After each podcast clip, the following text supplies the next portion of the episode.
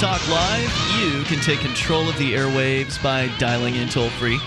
855 450 free is the toll free number. That is also brought to you by SACL CAI.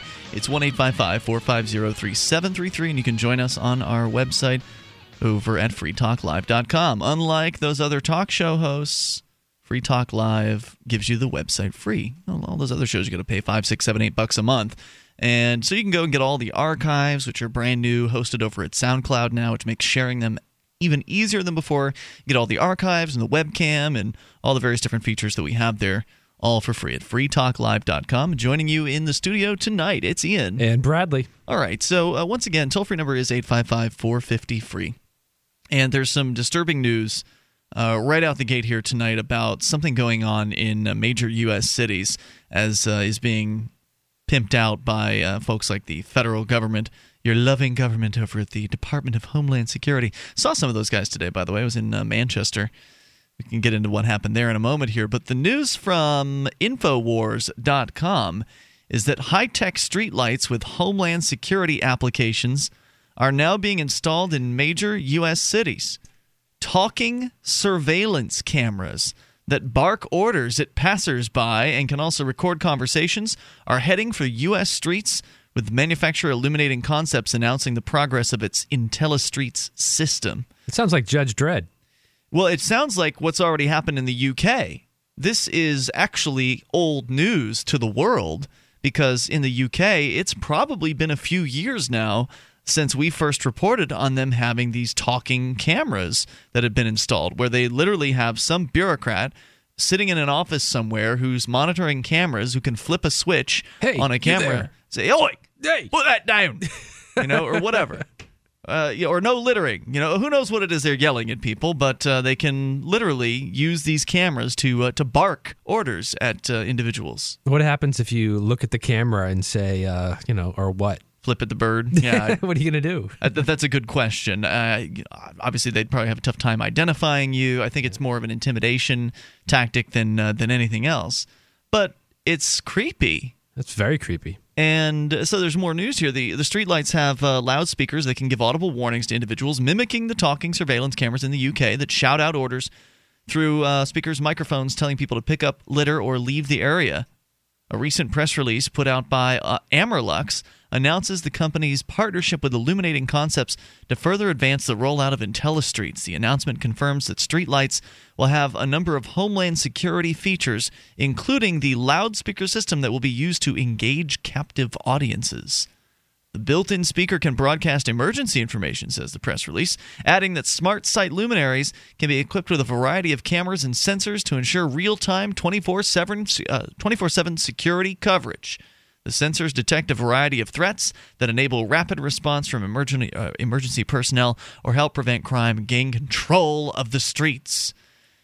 And this really shouldn't come as a surprise to anybody, especially anyone that's been paying attention to international news. We know the UK had already uh, the UK had already done that, and of course, anybody that's paid attention in smaller to large cities has seen these red light cameras going up all over the place. So it's not like it's a shock that there's a police state being built around you. It's just that this is the next step. Now the cameras can talk back. Well, you said red light, but you mean like surveillance, right? Because red lights for for traffic tickets. Well, sure, they say it's for traffic tickets, but they can still flip them on and use them for surveillance, right? Yeah, yeah. Well, I mean, there's been some really great studies. I believe I read one by Cato that talks about, uh, you know, the detrimental effect that having red light cameras has as far as increasing traffic accidents. It'll definitely, oh, incre- yeah. definitely increase revenue, but also increase crashes and fatalities. Now, you used to be a law enforcement officer for uh, 11 years. Uh, did you ever work anywhere where they had the red light uh, cameras? You were no, out in the woods, uh, right? No, in New Hampshire, they're actually not allowed. Oh, really? Yeah. Like it's specifically prohibited? Specifically prohibited, yeah. Huh. I wonder how the law enforcement officers would feel about that because would it kind of cut into their uh, authority to some extent? Well, I think it would be the police chiefs who would have uh, be the ones to advocate for it. But I mean, because they get money, the money on the budget, right? Well, I mean, typically, if you look around at law enforcement, it's the police chiefs that are the most unreasonable uh, out of the whole batch, and there's reasons for that because they're political appointees. But Mm-hmm. you know, police chiefs, uh, you know, they want this homeland security money, and they want to spend it on cool things like cameras that you know you you can yell through a microphone and you know why have to pull someone over if you can just you know yell through a microphone and they can hear you on a speaker you know your thoughts are welcome here at 855 450 free. The press release, by the way, from this manufacturer adds that the smart site system developed to operate the IntelliStreet surveillance hubs is intended not only for street lighting, but also for retail malls, sports venues, college campuses, and in new construction. It might well be commonplace, they say, in the future. Not only can the street lights, now being rolled out in Detroit, Chicago, and Pittsburgh, with the Department of Energy backing it, act as surveillance cameras, minority report style advertising hubs, and homeland security alert systems, they're also capable of recording conversations. You know what that's like? It's like jail. Yeah. Because when you're in jail, at least the jail I've been in, they got little speakers in every single room of the jail. But the speaker also has microphone in there, and at one point, the uh, jail security, the head of security of the jail, was bragging about how he can flip on any uh, microphone in the whole facility and listen to anything that he wants to. Huh. And it's true. So if he sees a group of uh, prisoners congregating somewhere, you can just flip on a nearby microphone and listen to what they're saying. Jesus. And so now you've got technology being installed in Detroit, Chicago, Pittsburgh, and probably more to come where they'll be able to flip on microphones all around the city and would, listen to what you're saying. I wouldn't doubt also that they can just, you know, have microphones constantly open in a state of like just basically listening to uh, tones of voices. And I mean, since the early 90s, they've, or the beginning of the 90s or before that, they've mm-hmm. been able to track down people based on just the uh, tone of their voice. You know, you could essentially uh, monitor someone at all times if you have the right microphones listening and see where people are. This is like extra creepy because I mean it's bad enough for them to put cameras up everywhere. It's bad. It's worse for the cameras to be able to yell at you, and uh, it's worse still to have the cameras ha- have microphones on them that uh, can at any time be used to monitor what you might be talking about with a friend or business associate or whoever it is you're walking down the street with at the time. But then if you pull out a camera and try to record law enforcement, you'll get arrested. That's right. By the way, uh, according to ABC7, uh, which is cited here over at Infowars, WXYZ.com, the ABC video clip featured at the end of the article features creepy footage of the streetlights being used to transmit Orwellian security alerts, including Pay attention, please. Please stand by for a public safety announcement. and this is a security alert you know, here in uh, Keene, New Hampshire, one of the most annoying things about living here, probably one of the worst, besides the fact that the government exists, uh, is, you know, besides that, that they're taxing people and th- throwing them in cages. One of the more annoying uh, parts about living here is the damn siren in downtown Keene. Now, I don't know, Brad, if you've heard this in any other yeah, places in it. New Hampshire. Do they have this on, yeah, other places? a few places have it. It dri- I, when I moved up here, I could not understand, and I still don't understand it they've got this roundabout in the center of downtown Keene where there's a system hooked up to where the uh, the fire department, which is on a road right nearby, it's like right behind the the downtown roundabout.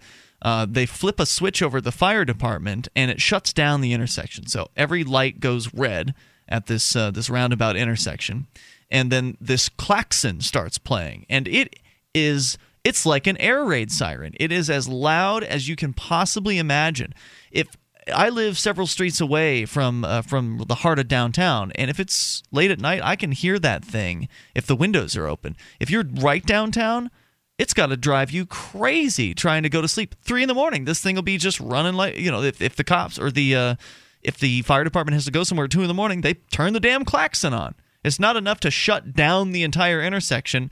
That you would think would be enough, right? You just shut down the intersection, every light's going to be red. No one's going to go anywhere. People are obedient for the most part. They're not going to just run through the red lights.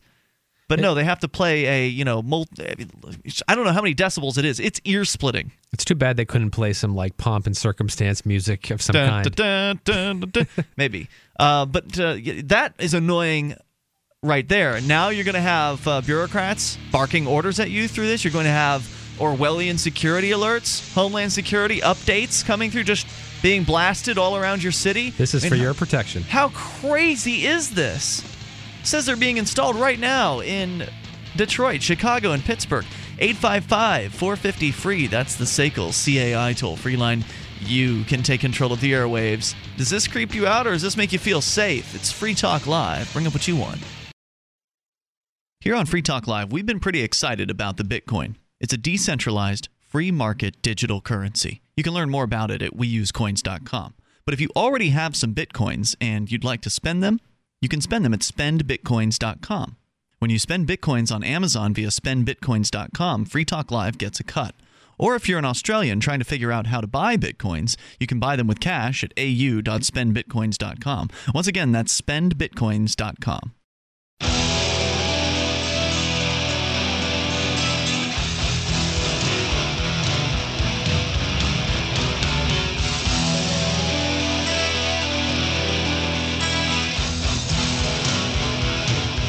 Free Talk Live. You can bring up anything you want. Toll free number here, 855 450 free. It's the SACL CAI toll free line. You can join us on our website. freetalklive.com is the place to go. You can enjoy the features that are waiting for you there. We've got a lot of them. Listening options are included live streams. You can get us via broadband, midband, or narrowband. So, three different stream bit rates for different internet connection speeds. You can go to listen.freetalklive.com to get tuned in that way. Also, you'll you can learn about the over 100 great AM and FM radio stations carrying this show at various times throughout the week. Our satellite listening choices, including XM Satellite Radio, where you can find us on two channels uh, all week long. And we've also got the uh, KU band free to air channel all across North America. That's available. The webcam and the listen lines that allow you to call from any phone that can dial long distance. Listen that way. again, go to listen.freetalklive.com to get tuned in. And bitcoins, you need to know about them. The FBI knows about them. There's a big uh, news piece in, I think it was Tech Tech Dirt or TechCrunch. I, I had it in front of me a little bit uh, a little while ago. Ars Technica, that's it. ArsTechnica.com doing a big piece on the FBI, kind of flipping out about the Bitcoin because, well, they know what it represents. It represents you being able to set yourself free from the government controlled monetary system. The Bitcoin is not created by the government, any government. It is not created by a big corporation or even a small corporation. In fact, it's completely open source. It is open source, it is distributed, it is peer to peer, meaning there's no centralized server to attack, there's no centralized server for the uh, federal government to seize. It's unstoppable. At least that's the way it seems now. And uh, it's being used for all sorts of purposes online to uh, buy things that are above board and some things that are not so above board. You can go and learn more. We use coins.org. It's an amazing technology that is changing the, the face of what money is. We use coins.org. And by the way, thanks to bitinstant.com, you can have bitcoins in less than an hour by depositing cash at any major bank. To buy your bitcoins with cash, you can visit bitinstant.com. And again, our toll free number here tonight is 855 450 free. We started out talking about uh, the creepy police state news coming out of uh, a number of different cities, actually, according to InfoWars. Talking surveillance cameras are coming to U.S. streets near you. They may yell orders at you, bark at you, and tell you, you know, what to do, where to go. I mean, they may be issuing Homeland Security directives, Homeland Security orders and notices over loudspeakers in your local downtown. And it's pretty disturbing. So there's that news. And also, I was in the big city today, actually. I was out in uh, Manchester, New Hampshire. For, for New Hampshire, Manchester's the big city. Yeah, that's our big city, all right. and they got buildings over five uh, stories tall there in uh, in Manchester. Yeah, I think they got one that is like 20, uh, 26 stories, yeah, it's, actually. It's like a real city. Yeah. Um, Keene, I, I, think there's actually a, a, ban on buildings that are over five stories tall. What happens if you build one that's six stories tall? They would probably come in there with men with guns and uh, and stop you from doing that. so, uh, went to Manchester today to support Kate, who is uh, one of the actually local liberty loving people who has kind of been activated by the Free State Project. Uh, she's real uh, close with the folks over at copblock.org and also is one of the uh, the hosts of Ladies in Keene. Of course, we have Allie here on Friday nights, uh, so she does the show with uh, the ladiesinkeene.com. She does that show with with Allie on Sundays. And Kate is, I think she is 18 years old. And when she was arrested, she was 17. She was arrested for the dastardly crime of standing on police evidence. And standing on police. Oh, you mean chalk? Yeah, it was chalk. What was happening was there were some folks that were protesting the police uh, abuse. Actually, they were. I think it was a murder uh, that they were protesting. It was, was that they sa- savagely was, beat someone. No, it was the incident that happened outside of Strange Brew, which is a local bar in Manchester, New Hampshire. They were they were protesting against um, some. There was an allegation that some off-duty police officers uh, who assisted on duty police officers. The allegation was that, that they were too rough. And I mean, the evidence was this guy who had a broken nose. And so they were there protesting for that. They were, and there were several arrests at that particular incident. And Ademo from copblock.org was arrested basically for walking away when a cop was trying to uh, to talk to him.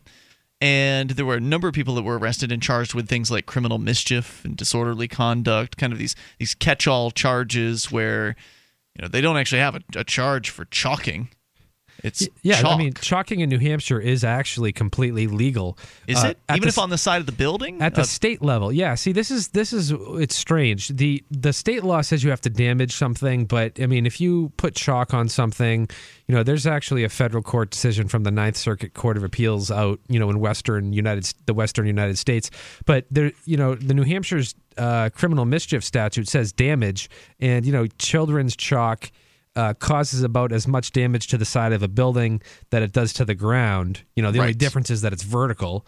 But at the same time, you know, I mean, chalking the ground isn't found to be as disruptive by uh, the government as chalking the side of a police station would be. Sure, and in fact, the cops, uh, one of the cops, made the point that you know he took personal offense uh, to to what was going on Really? uh, today. So today was Kate's trial uh, in front of a jury. She's already been tried. The way it works here in New Hampshire is there are three courts. There's district, superior, and uh, supreme.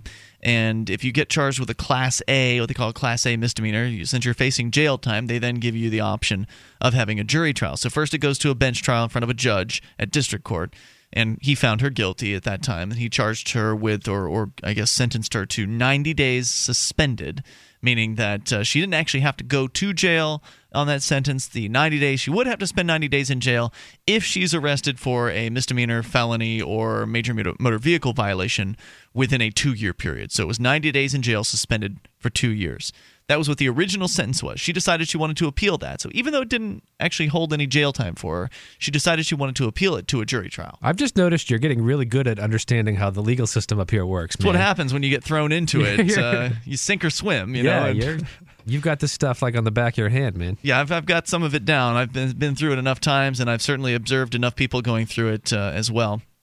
So she appealed to the uh, the jury trial, which they call a de novo trial, meaning from the beginning. Yep. So uh, th- so they have to bring all the cops back in. They got to bring all the evidence back in, and this time they're presenting the case to the jury, uh, not just the uh, the bench uh, bench judge. And that was the purpose uh, today. And a number of uh, activists came out. Uh, a lot of us made the trip over from uh, from Keene.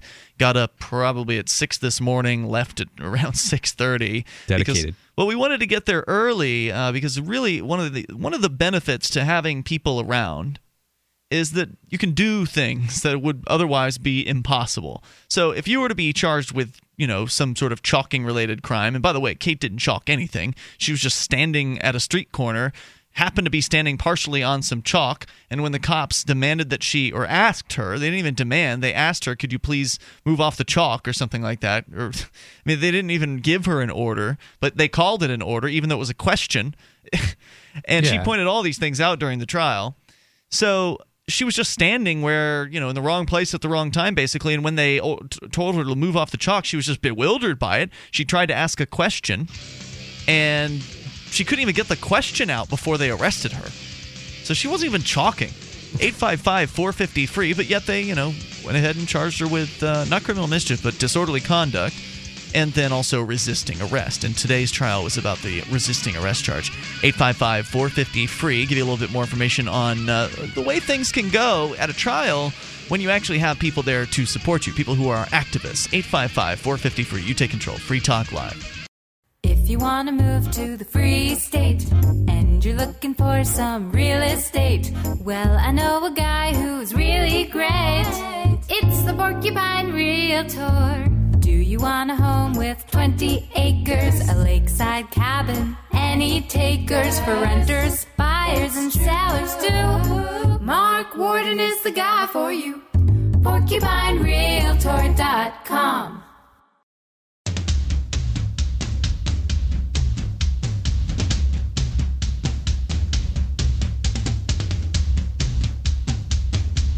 This is Free Talk Live. Toll free number tonight 855 450 free. It's the SACL CAI toll free line 1 855 450 3733. You can join us on our website at freetalklive.com. And you can enjoy all the features that are waiting for you there. Once again, freetalklive.com. News updates are available to you. You can go to news.freetalklive.com. Get signed up there. Follow us on Twitter, Facebook, or via email if you want to go old school. News.freetalklive.com. Here with you tonight, it's Ian. And Bradley. And we've been talking about uh, the the activist scene, what's been going on up here in uh, New Hampshire. It's kind of part of this, part and parcel of doing this radio show, is that the people that are on the air behind the microphones aren't just talk show hosts. We are also activists. So we put our money where our mouth is, so to speak. In some cases, we put our freedom where our mouths are, and uh, some activists take risks in order to be more free, in order to stand up for the freedom of others. And that's what uh, Kate did. Kate Ager, uh, Ager, I think. She. Yeah. she is uh, a wonderful uh, little lady who has been uh, very active over the last couple of years of her life. And uh, she got turned on to this movement. I believe it was the 420 celebrations that uh, that brought her into it a couple of years ago. Yeah, she's she's like me. She's a native who uh, That's right. who you know saw all the stuff that was going on and was like, "Wow, this is really important." Well, I think that the the natives like you and Kate are, I think, consistently the best activists. I mean, I don't want to besmirch any of the wonderful folks that have moved up here from all around the country, but there are reasons why the locals are the best activists. They're just, they've got more invested in New Hampshire. They've lived here their whole lives in many cases, in some cases for, you know, a lot longer than. Uh, than you know, implants from the Free State Project, so they're better connected in the in the community.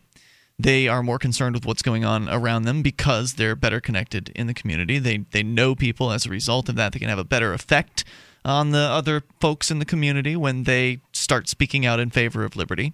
And for whatever reason, they just have drive. They just have a, a level of drive that I've seen uh, only from New Hampshire natives that I just haven't seen from people that are are moving up here. And maybe that's because, you know, the folks that are moving up here don't have those roots put down. So maybe they, you know, they have to put down those roots and, you know, and work somewhere for a long period of time before they can really kind of get integrated into the community in the same way. But either way, Kate's a great activist. And uh, as I mentioned, she's over at ladiesinkeene.com. She's one of the bloggers there. Also blogs with us at freekeene.com as well. And she was facing a year in jail uh, because she stood on some evidence, which was chalk on the ground and this was outside of a police station. So the idea was the cops were trying to photograph evidence of a crime, which they claimed that chalking the ground was a crime. Which it's not. Which is ludicrous to believe. Which, by the way, we were walking home from the chalking trial today and saw some kids uh, chalking on the ground outside their school. They'd actually chalked the side of the building, Did too. you quickly throw them on the ground and handcuff them? we we thought about calling uh, John Patty from uh, Manchester Police Department and giving him a heads up that there was some uh, some little little vandals, like little five year old vandals, causing trouble.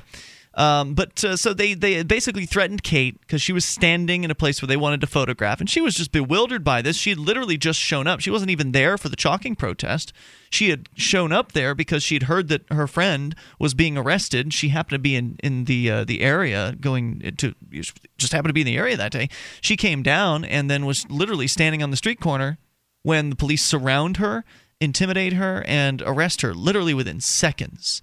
Jesus. And all she had to do was back up off the chalk, but she just wanted to ask a question before she moved. And as a result of her asking that question, they arrested her for so called disorderly conduct and then, then charged her with uh, resisting arrest because she didn't do exactly as the police said, exactly how they wanted her to. They claimed she was struggling. They claimed she was resisting. They claimed she was wiggling, like trying to get out of the handcuffs. And just Yeah, it was I- nonsense. I watched the video for this, and the, the big thing that I um, that I didn't like was just how quick.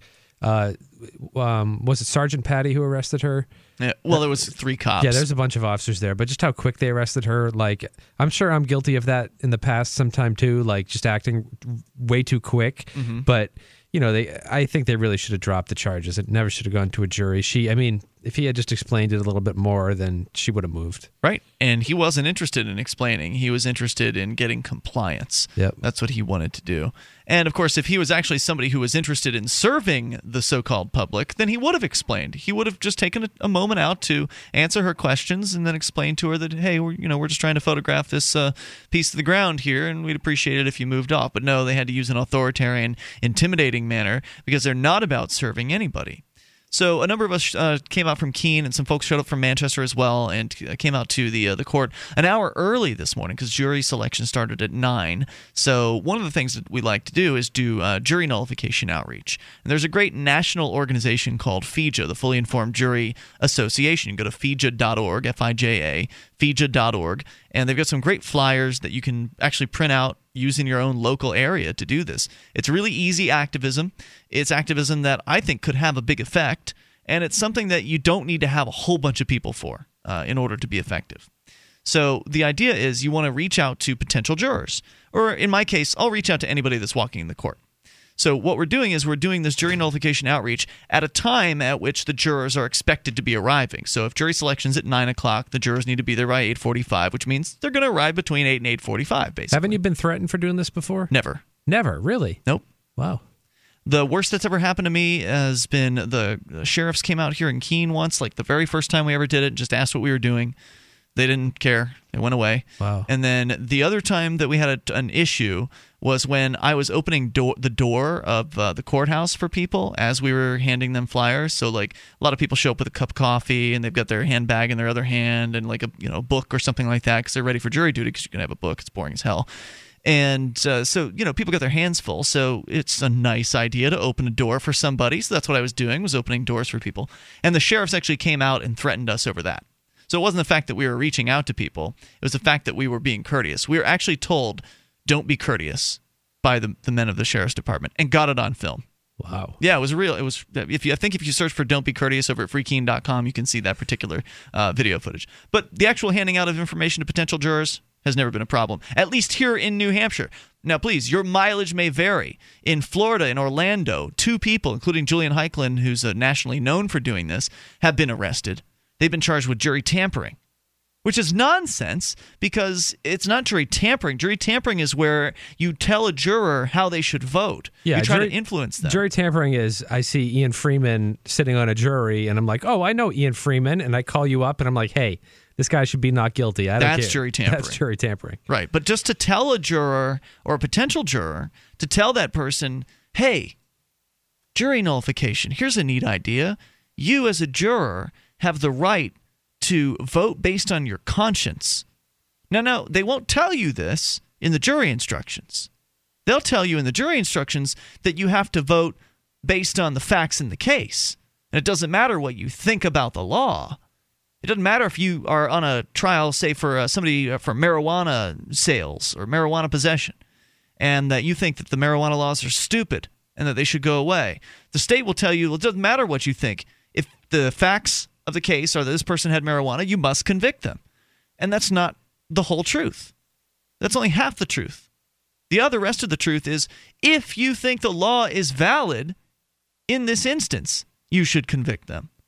But if you think the law is bunk, and you think the law is outrageous, and you think the law is tyrannical, and you think the law should go away, you as a juror or any one of those things, you as a juror can decide not guilty, even if it's it's crystal clear that this person had a pound of marijuana or whatever the circumstances. Regardless of the facts in the case, you can use your conscience to decide it. And that's what they don't want you to know in court. That's the information they've taken purposefully out of the jury instructions. Well, you know what's uh, here in New Hampshire, the jury instruction, the standard one, they call it the Wentworth instruction. Mm-hmm. They say that you should, the judge tells the jury, if the state has proven its case, you should find the defendant guilty. But you don't have to. But you don't have to. And if you try to pin them down and get, and get them to be more specific about it, and and I tried to do this recently when I represented Jason Talley, you know, they respond and they say, uh, the state responds and says, the Wentworth instruction already has a quasi uh, nullification instruction in it. like people are supposed to figure that out for themselves. Quasi you know? is right. 855 450 free. So we were doing jury nullification outreach out front of the courthouse. 855 450 3733. It's one of the benefits of having people get together who care about liberty and who are willing to do stuff. More coming up. You can take control. Free Talk Live. Do you have a website or product that you make available to people nationally or even internationally? Free Talk Live is heard on more than 100 radio stations and two XM channels. FTL has also been voted five times the best political podcast of the year and four times been named to Talkers Magazine's Heavy 100 list, the 100 most important radio programs in the country. We can do ad packages for you from as little as $500 a month on up to $3,000. I'll work with you to customize a package that will work within your budget. Contact me, Mark, at mark at.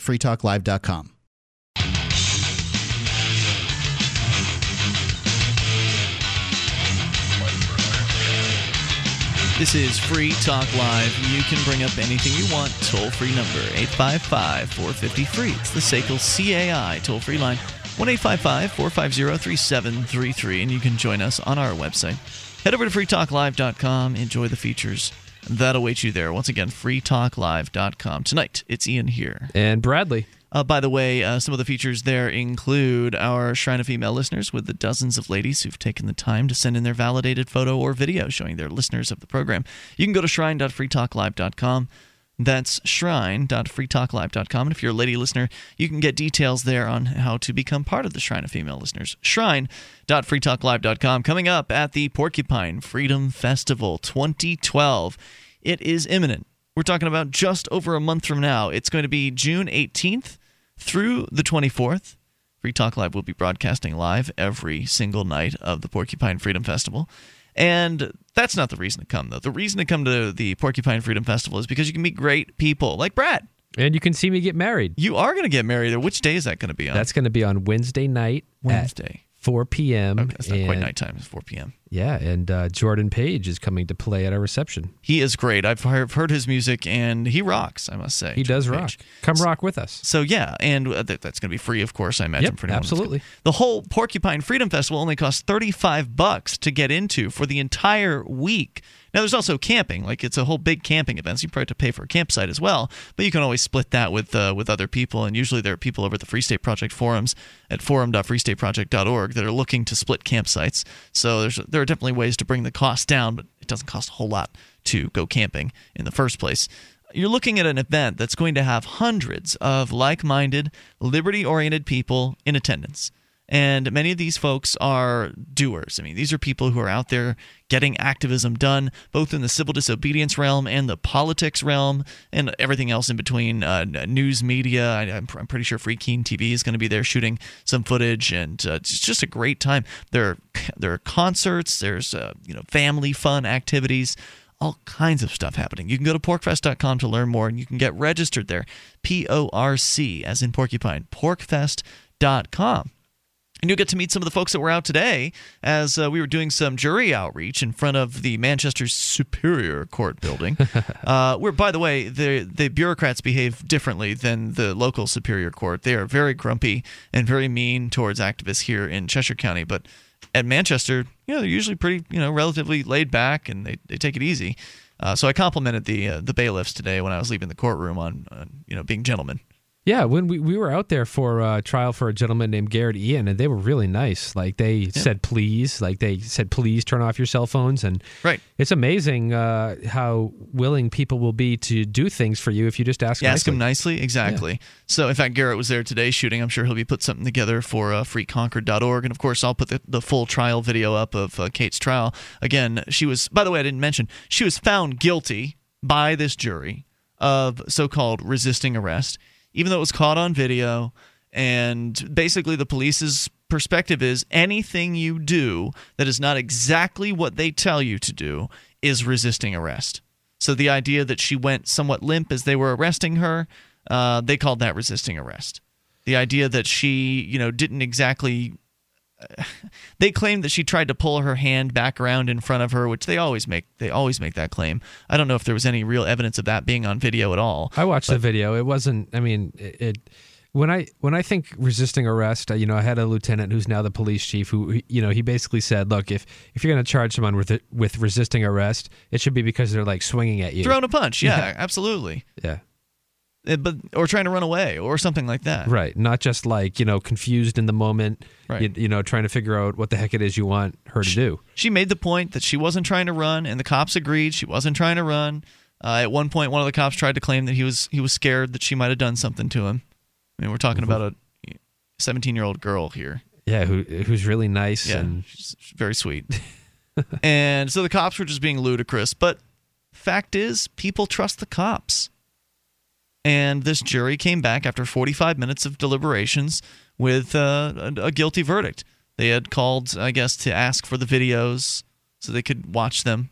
So I guess there was some question about it for a short period of time. And then, as usual, whoever the holdouts were decided to flip over to, uh, you know, guilty. I want lunch. Let's get this over with. It- or they well, had already lunch, had but- lunch, Right. but they wanted to get out and didn't want to come back the next day. Right. But it's just so disappointing. People are so likely to go along with the group. You could still say not guilty. By the way, this is something to remind you of since we were talking about jury nullification. If you find yourself on a jury and you find yourself uh, in the position where you can nullify bad law, because plenty of juries are being selected across the country for people that have never harmed another person. If that's you, then go ahead and hold out. If you know the law is bad, vote not guilty. You, your one vote, can cause that mistrial and make the state have to go through the process all over again, which sometimes they will, sometimes they won't. I can't see them wanting to do that again in this case. Not I mean, in this case, no. yeah, I mean, like a, a a sexual assault case or a homicide case, sure, but for a chalking case, I mean, I can't believe they wanted to go through this th- once, let alone. Wait, this was the t- second time, wasn't it? This is a de, de novo trial. Yeah, Jesus. Now, I have a friend in Florida who told me that he got on a jury once recently, and he found himself in a, in a position where he was pressured, where he broke, and he should have known better. Why can't you just sit there and say, I, "Hey, sorry"? it's it's group it's groupthink. It's it's peer pressure, and somebody who knew better broke. So I think it'd be absolutely fascinating to be a fly in the wall for one of these jury uh, experiments, one of these uh, what do they call them deliberations. Yeah. it would be fascinating to have a microphone in there and be able to actually hear what goes on, what sort of discussions they're having. Wish I could do that. 855 450 free, SACL CAI toll free line, because I know there's no chance I'm getting on a jury.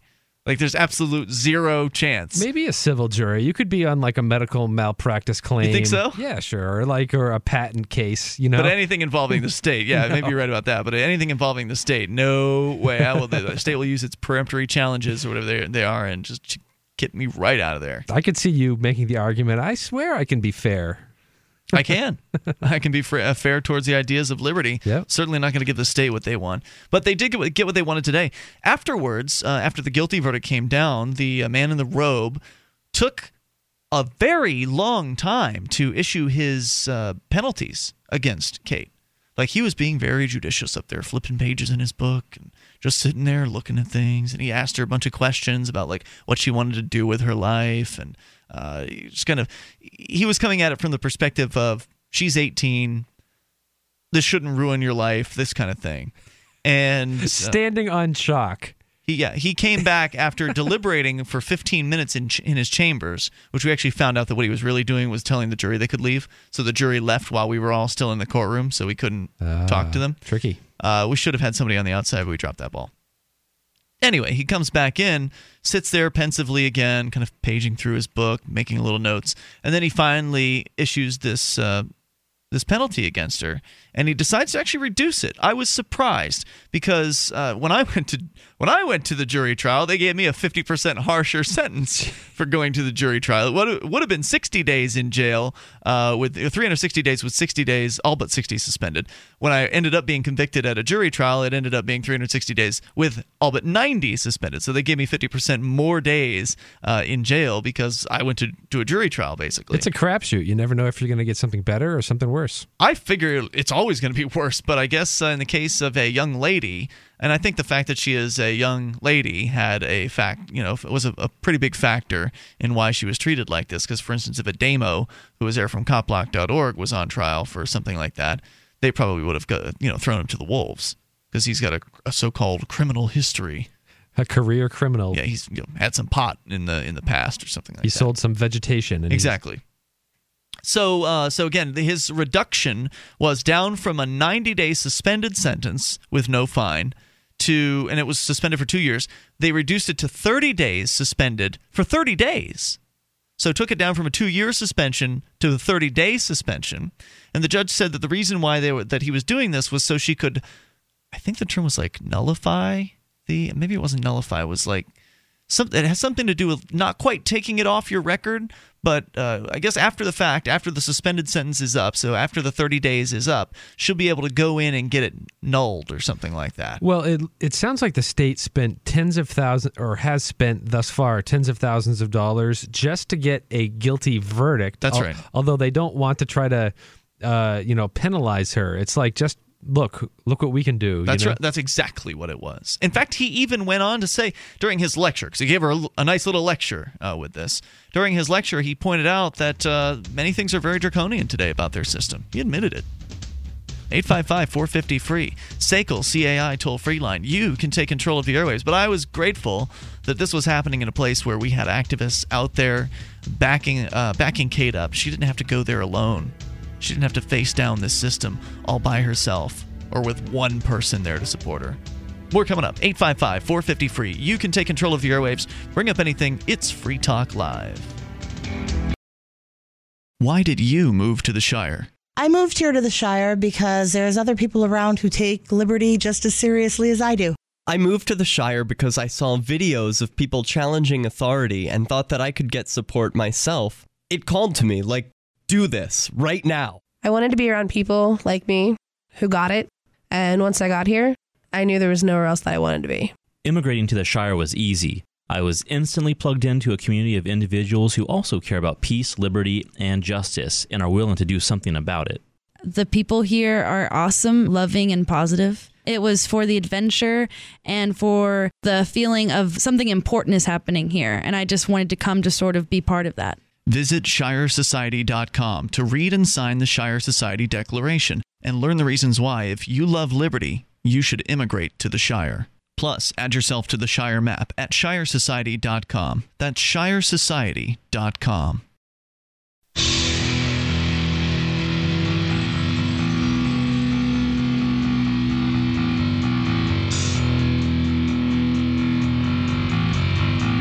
This is Free Talk Live, and you can bring up anything you want toll free at 855 450 free. That's the SACL CAI toll free line.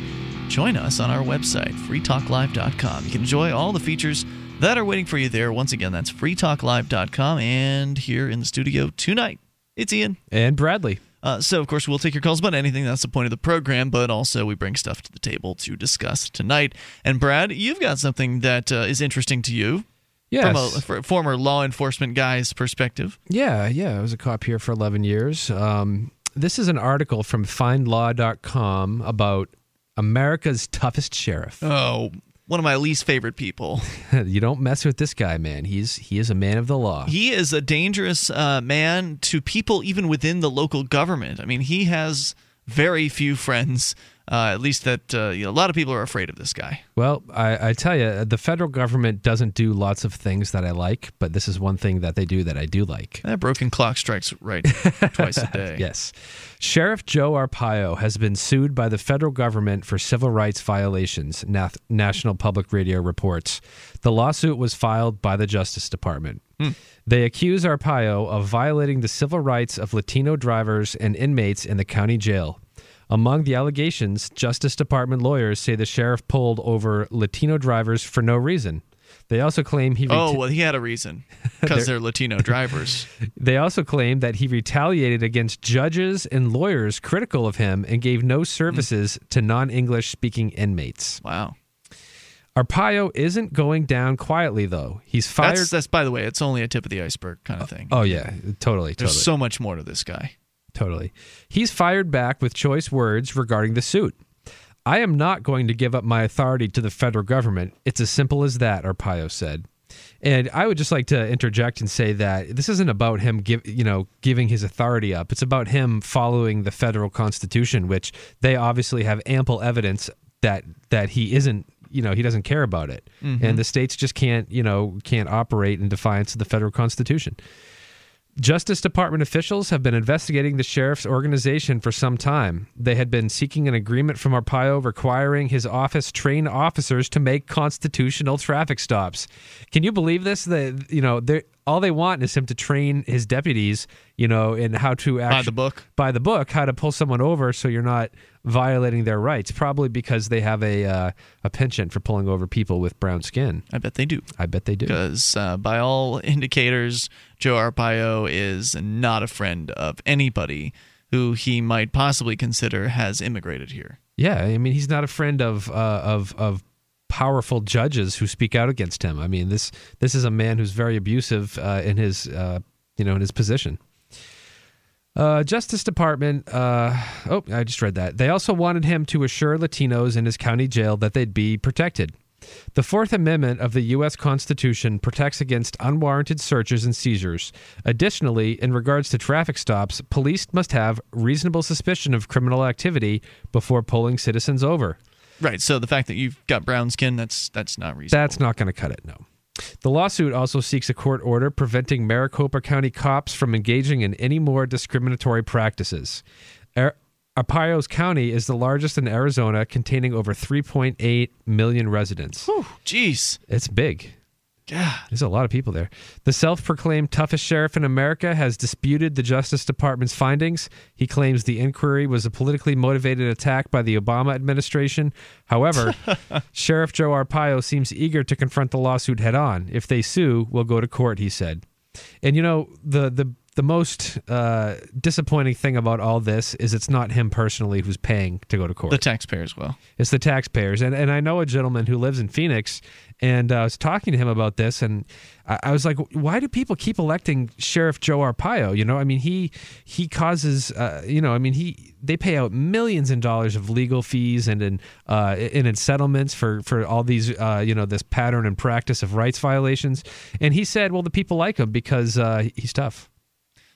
That stuff sells, man. Yeah. When you're running for political office. you know they're willing to they're willing to keep someone in in office who is just you know he doesn't care at all about the constitution doesn't care you Hell know no, he doesn't, doesn't. care about judges doesn't care about doesn't care about lawmakers All he cares about is Joe Arpaio Yeah. and the power that he can uh, accrue to himself. he's dangerous man you know i hope i hope they put him away So wait a minute.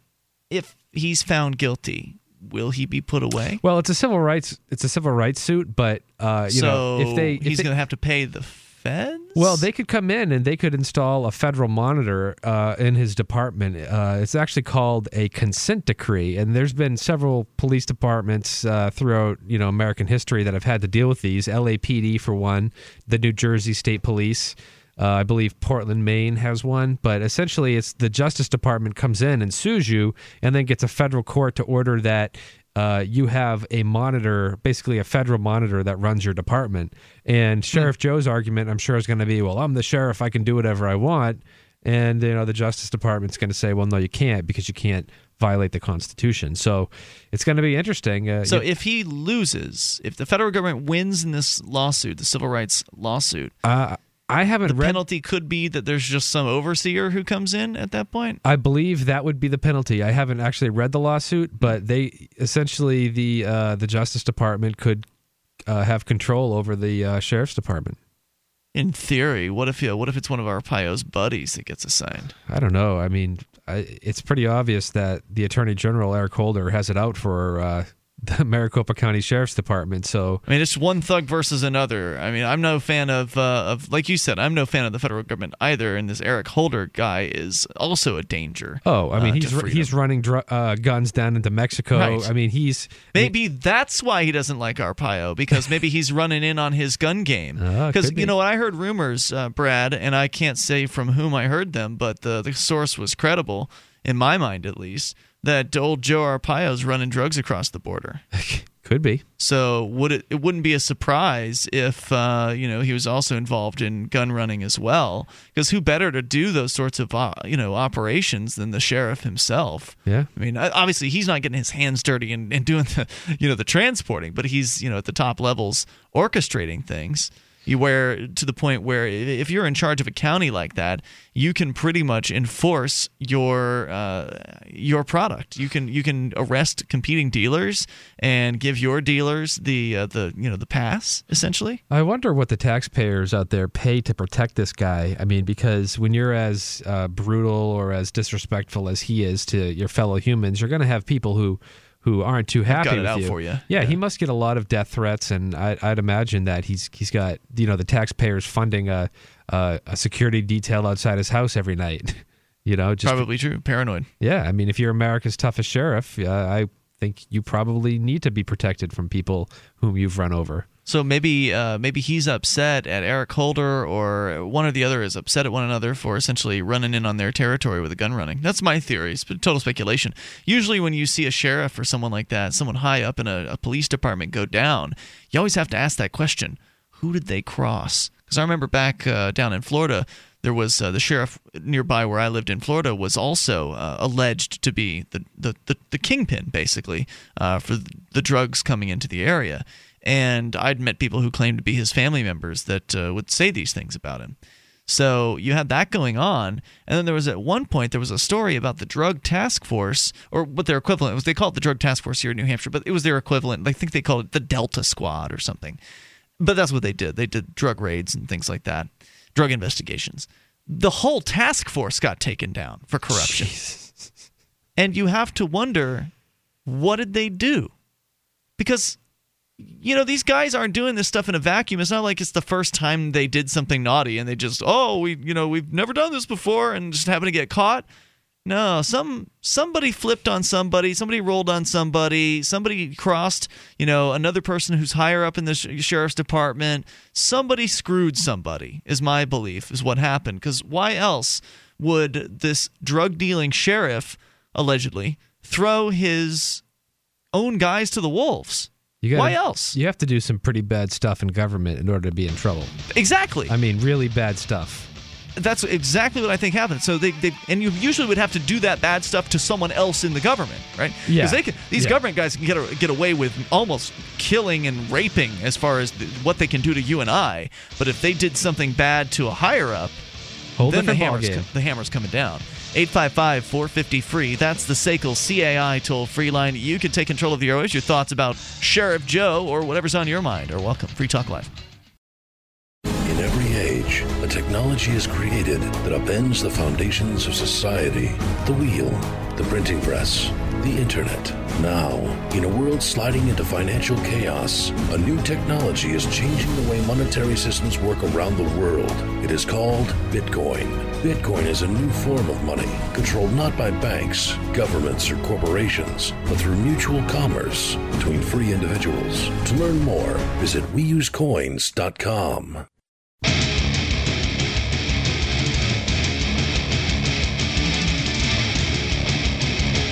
This is Free Talk Live. Toll free number for you, 855 450 free. It's the SACL CAI toll free line. You can join us on our website. Head over to freetalklive.com. You can get interactive there. You'll find a bunch of features, and you can actually take control of the website content. You find something online, you want to share it with our listeners and with us, you can submit it as show prep. And then listeners will vote as to whether or not they like or dislike what you've suggested. You get to vote on things as well. So head on over to freetalklive.com. Get interactive there. As we continue, we'll take your calls about anything. Tonight, here with you in the studio, it is Ian. And Bradley. Let's go to Kelvin, listening in Colorado on the amp lines. Kelvin, go ahead with your thoughts tonight. Yeah, good evening, gentlemen. Hey, Kelvin. Uh, I want I want to uh, specifically address this uh, to Bradley. Uh, I've been uh, hearing on Free Talk Live and reading on the uh, freekeene.com and such that uh, that Ian has been somehow banned from all of these uh, various public places, and uh, I understand that you know you're not a lawyer and you don't play one on TV or anything like that, but you do seem to have the most practical knowledge uh, and experience as a uh, police officer uh, on these matters. So I thought I, I'm, I'm just curious, what is the, the legal basis for someone to just summarily ban somebody from public property? That would seem to be some form of prior restraint, or you know, there's no, you know, did a judge issue some sort of a, a restraining order or something, or did a uh, a sheriff just say "You- can't go there, and because he said it, then that's what you have to do? Uh, Well, this is this is a very convoluted issue. Um, to start off with, the um, For those that don't know, before we get into that, Yeah. I've been banned from. Let me see if I can remember all the places now. Every state liquor store across the entire state of New Hampshire for singing songs. Uh, I've been banned from the local Superior Courthouse for singing songs, recording uh, video of the bureaucrats there. Now, some of these I'm speculating as to the reasons why, because many of these trespass orders don't say the reasons why. Banned from the local college uh, for using a megaphone to address some of the uh, the college students, free speech. Uh, banned from every property owned by the Keene School District. Also banned from Monadnock Regional High School. I think that's everything. Can you step foot on the sidewalk? At those locations, yes. Okay. I still can step on the uh, the sidewalk. Okay. So that's uh, that's a rundown for you there. So yeah, all for free speech, all for right to assembly, all for freedom of the press. Well, it, it is true. I'm not actually a lawyer. I do play one on the internet, or I, excuse me, I have played one on the internet. Um, I'm not doing that anymore. I'm more focused on uh, getting my wedding plans done. But um, it seems to me that all, all the orders he faces. Um, are most likely illegal. The the one thing that I noticed about the um, specifically the liquor store ban is uh, they're doing it without giving him any due process first and Yeah, I've never been convicted of anything. Right. Uh, the the government uh, is allowed to act without uh, without giving due process to people, but only in certain circumstances. Uh, so, like, if the bureaucrats don't like my songs, that, that that's not good enough reason. well, I mean, a good enough reason would be as far as government justifications go. You can get a restraining order when there's only one side of the story.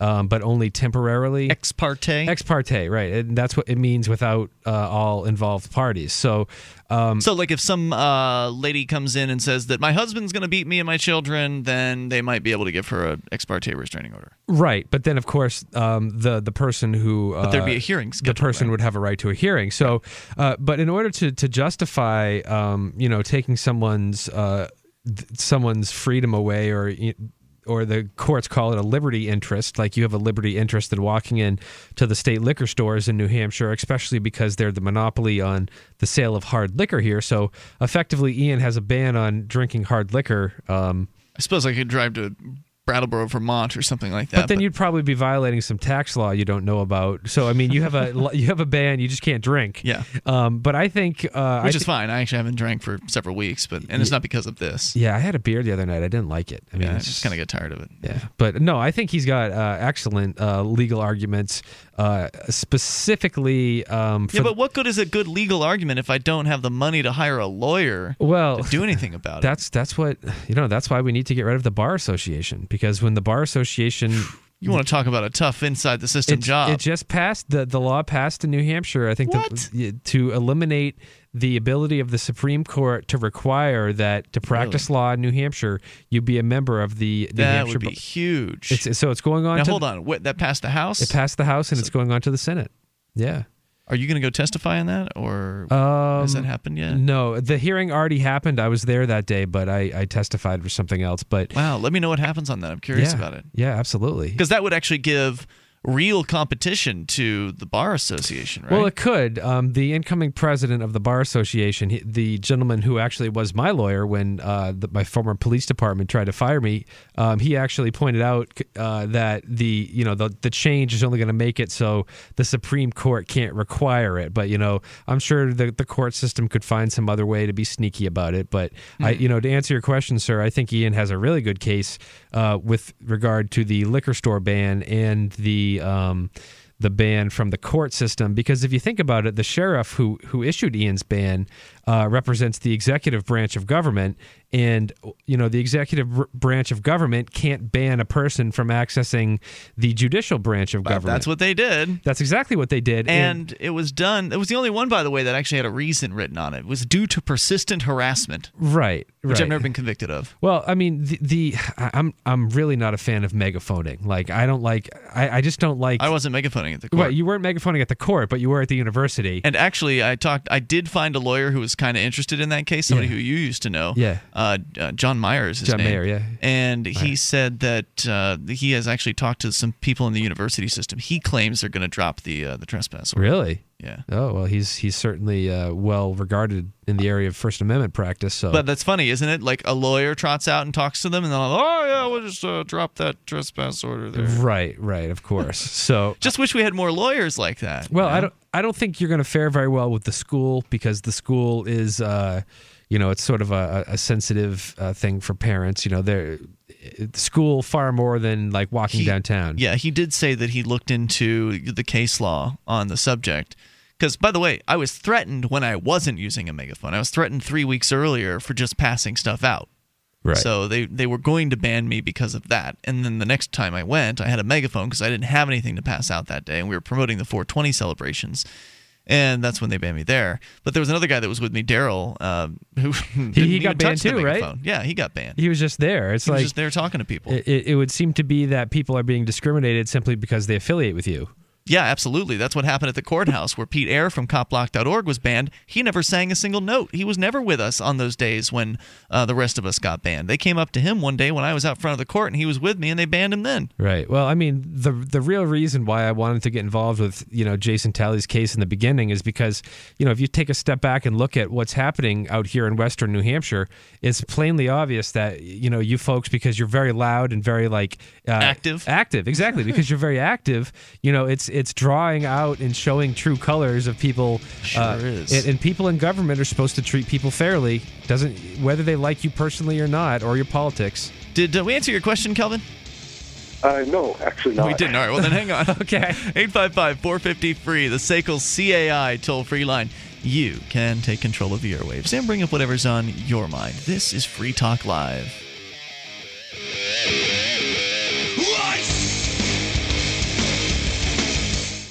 DVD, books, music, instruments, periodicals, computers, software, electronics, photo, cell phone, office products, home and garden, bed and bath, furniture, kitchen, pet supplies, automotive, hardware, apparel, shoes, jewelry, grocery, healthcare, sports and outdoors, toys, games, used, and more. It's a department store at your fingertips. Shop.freetalklive.com. Get all your shopping done, get a great deal, and a portion of your purchase goes to benefit Free Talk Live when you enter Amazon via shop.freetalklive.com.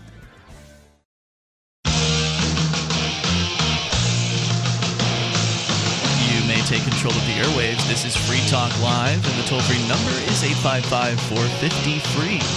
That's the SACL CAI toll free line 1 855 450 3733. You can join us on our website over at freetalklive.com. Here with you this evening, it's Ian. And Bradley. Uh, once again, freetalklive.com. You can go there, get interactive in various different ways. You can download a bunch of archives if you want. And now, with our brand new archive host, you've got even more options when it comes to sharing the archives, when it comes to commenting on the archives. You can go to soundcloud.com slash freetalklive. We're eventually going to integrate SoundCloud into our website. Right now, they're, they're hosting our archives, and they have some cool features, but you can only access them at the moment through the SoundCloud uh, page. So go to soundcloud.com slash freetalklive, all one word, and you'll see all of the episodes of Free Talk Live there. If you copy one of those links and paste it into Facebook, it'll embed a player right there into your Facebook page. Wow, that's really cool. Yeah, or you can click the embed button and then, or the share button on each one of the SoundCloud uh, files, and then you can share it to WordPress, you can share it to Twitter, you can share it all over the place. They make it easy. So drop on by freetalklive.com. You can download our archives. They go all the way back to late 2006. And be sure to stop into our brand new SoundCloud page at, uh, at soundcloud.com slash Free Talk Live, all one word. All right, so uh, by the way, many companies as they grow lose their passion and their mandate. That is not the case with O'Neill Coffee. The third generation, family owned business still roasts each batch with the finest beans and utmost care. They have more than 40 varieties of gourmet and flavored coffees. The house blend is the kind of cup of coffee that's been enjoyed in this country for decades. To show the Free Talk Live audience their commitment to freedom, and making great coffee, they're offering a free mug and free shipping on orders of $75 or more. You can support great coffee craftsmanship at coffee.freetalklive.com. It's a little shortcut. It'll take you right to O'Neill Coffee's website. That's coffee.freetalklive.com. As we continue here, Kelvin is on the line from Colorado, and apparently, uh, Brad, you and I did not successfully answer Kelvin's question, which was in reference to the fact that I and a number of other activists here in the Keene area have been banned from various different public venues, such as the Superior Court building, the New Hampshire State liquor stores, school campuses, and other uh, places. Uh, Kelvin, what was the question, and uh, how do we not, not answer it? Go ahead. Uh, well, well, it was a, a good discussion, but the, the the exact point I was trying to get to was who, who actually is doing this banning. I, I mean, I understand that that courts can can you know issue restraining orders and such that effectively ban somebody from somewhere, but No I- court has issued this. Right. That someone just, you know, some law enforcement guy said, "Hey, uh, don't don't be coming around here anymore, or we're going to arrest you for That's correct. Contempt of cop or something." Well, I suspect that in the case of the liquor stores, the um, the Liquor Bureau of Enforcement here in New Hampshire, which is like the uh, Liquor Commission's police force, I'm sure they have the uh, they've been delegated the ability to uh, to ban people from the property. But the problem here is that they're banning people from the property for conduct that's supposed to be specifically allowed by the Constitution, and they haven't made a case. You know, there was no arrest, no one was found guilty. It's just, oh, you're singing, it's annoying us, and you're banned. And I think that in and of itself is uh, illegal because you know the state's not supposed to be able to take your rights away without due process. You know, unless there's some s- substantial government you know interest as far as why they should. Apparently, the substantial interest is they don't like having people question them on video camera, and they don't like to have uh, songs sung that are protest songs. I don't know, man. You got some. You guys have some pretty good songs. I thought so, but the sheriff thinks it's stupid. Oh yeah, he was very unprofessional. Uh, Yeah, you he's know, a jerk. Yeah, he was just very rude.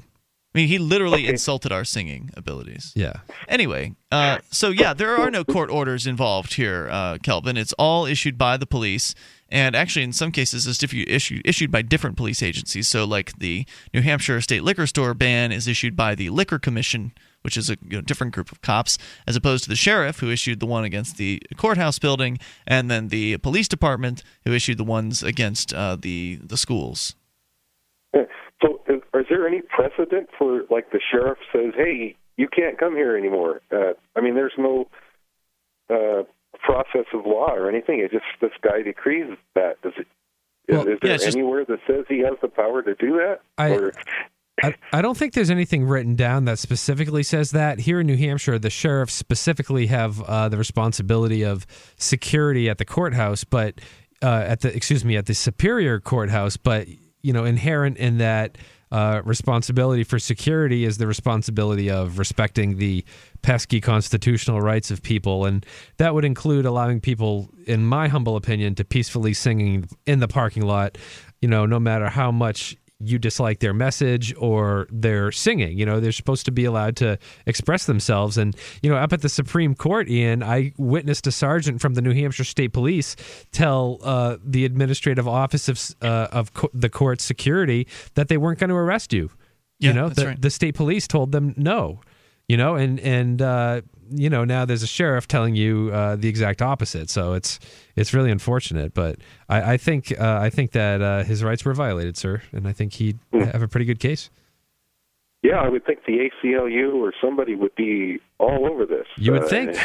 You would think. Well, feel free to, All right, to let well- them know about it because uh, they just, you know, they're not exactly banging down my front door. Kelvin, thanks for the call, man. I Appreciate hearing from you tonight. 855 450 free, the SACL CAI toll free line. I mean, all you have to do to get this to happen to you, if you're like a more legally knowing person, more in the loop about these sorts of things, all you have to do is go and sing some songs and you know, hold a video camera, and before you know it, they're probably going to hit you with a no trespass uh, notice. Well, I mean, you may have a no trespass notice. The uh, university system of the state of New Hampshire has a restraining order against me. That's true. So, I mean, until until you reach my level of, Oh, of civil I restraining see. order, you know, then you know. What's the difference between a restraining order and a no trespass? Well, in my case, if I were to carry a firearm at the university system of New Hampshire, it would be contempt. You know. That's not necessarily worse. Because you can still go to the the campus That's true. without a firearm. That's true. So I can't even go to the campus. Well, you- and trespass is a misdemeanor if you've been warned to stay away. So yeah, contempt you can get an unlimited amount of time for contempt, but usually they do six months or less because there's some sort of requirement when they go over six months. At least here in New Hampshire, they have to like I don't know say something to someone about why. uh, but up until six months, they can just hit you with it, and there's no accountability whatsoever. So technically, I'm at a greater risk. Well, I mean, if you were to show up, Since we're doing a measuring contest. if on, if, uh, if you right if you were to show up with a firearm, not only would you be trespassing, but because you are my servant or my associate, Your associate. you're my you know the restraining order specifically said my servants and my associates cannot you know carry guns either. Your so- slaves. my slaves, all Let's- of them. Let's go to Mary. She's in uh, Florida, listening, I believe, to WLBE in Leesburg, Eustis. Hey, Mary. Hey, are you? Hey, great. What's on your mind tonight? Well, I'm wondering what were you singing and what literature were you guys passing out? Okay, so uh, this, well, there are different uh, instances. So let's focus on, I guess, one of the initial ones, which was the the one at the courthouse, uh, where we were singing during Christmas time. We have these uh, fun little songs called chronic carols. Which are essentially protest songs, and they're brilliant. Uh, you can go to tools.freekeene.com, and that's where you can actually download the song sheets. Uh, they're good anywhere. Basically, what the, the guy that wrote them did was he took classic Christmas carols and he redid the lyrics to turn them into protest songs. And essentially, they uh, they exist to protest the war on drugs. So uh, it was the holiday season. We were singing holiday themed songs. And uh, what the other part of your question was, what were we, were we passing out, or what? Yeah, what literature were you passing out? You know, in that particular case, we weren't actually passing out any literature. Uh, the case of the liquor stores, we were passing out those very song sheets. We were handing those out to customers as they were coming in and out. Uh, but at the uh, the Superior Court, what we were doing was we were recording the government bureaucrats as they would come in and leave work. And the reason we were doing that was because you can't go into the courthouse and hold the bureaucrats accountable there. So, had we been able to go into a public building, in this case the courthouse, and record the bureaucrats while they were on the job, we never would have had to have gone out in the parking lot. But because they banned cameras from the inside of the courthouse, well, we figured the next best way to try to hold these people accountable for what they were doing, which is hurting peaceful people, and they drag, uh, dragged our friend out uh, by handcuffs, for instance. And so we wanted to get some answers to those questions. So we were wishing them a Merry Christmas and a Happy Holidays and singing them songs and also asking them how they felt about our friend being dragged out in handcuffs and recording them uh, their responses or lack thereof on video. So there wasn't any actual flyering going on there. Mary, if you want to stick I with us. go. Oh, I'm sorry. Hold that thought. Hold that thought. We'll bring you it. right back. Hold on, Mary. More coming up. This is Free Talk Live at 855 450 free. The successes are piling up and proving the Free State Project is a real movement and no longer just a great idea. When you're planning your move to New Hampshire, consider Keene. Keene is famous for its civil disobedience and non cooperation, and there's plenty of political opportunity as well. Though it's more than just activism, with regular social events each week. See what's happening at freekeene.com and get connected with video, audio, one of the busiest liberty forums in New Hampshire, and more at freekeene.com. That's freekeene.com. This is Free Talk Live. You can bring up what you want by dialing in toll free at 855 450 free. Take control of the airwaves here on Free Talk Live. Joining you in the studio tonight, it's Ian. And Bradley. Once again, our number is 855 450 3733. And that toll free number is brought to you by Sekel CAI. They have a full orbed approach to account recovery. It's really three companies in one. They do collections, early out billing, and they purchase charged off receivables. Now, Seiko knows that the way they treat your customer reflects on you, so their staff is respectful. They record every call and they have the best equipment money can buy. So your business is handled as efficiently as possible. Drop on by freetalklive.com and you'll see the Seiko CAI banner right at the top of our banner column. Again, that's freetalklive.com, top banner for Seiko CAI.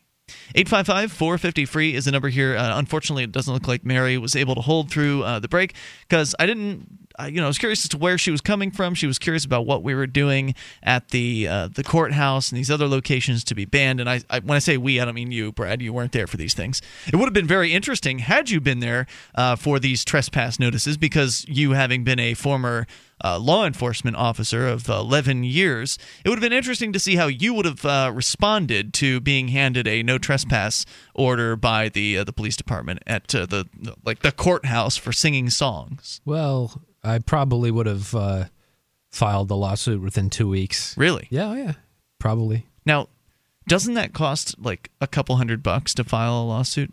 Well, yeah, yeah. I mean, in the state state system, I don't know what it is, but in the federal court, it's about four hundred bucks. I know that In the federal court, I Yeah, see. Right. I know that because I'm suing the federal government right now down in Arizona for something uh, unrelated. But I just think uh, the best way to respond to the government uh, is they need to know that if they s- screw with your uh, your protected rights, that it's going to cost them money. That always sounds real nice to me, but the the problem I have is I just don't, you know, I don't like the federal government and I don't want to turn to them for help because I think they're a band of killers and thieves. And so I while I understand the perspective that, you know, it's there's value to having the government infighting, to have one government bureaucracy fighting against another one. I, I understand that value. I I just can't bring myself to be the instigator of it. I just can't- it's just it feels icky to me. I just, I mean, well, as as our friend Jason Talley, he likes to call it black magic. Um, but I think that you know, I mean, the state exists. The No, it doesn't. The fe- well, I don't believe it.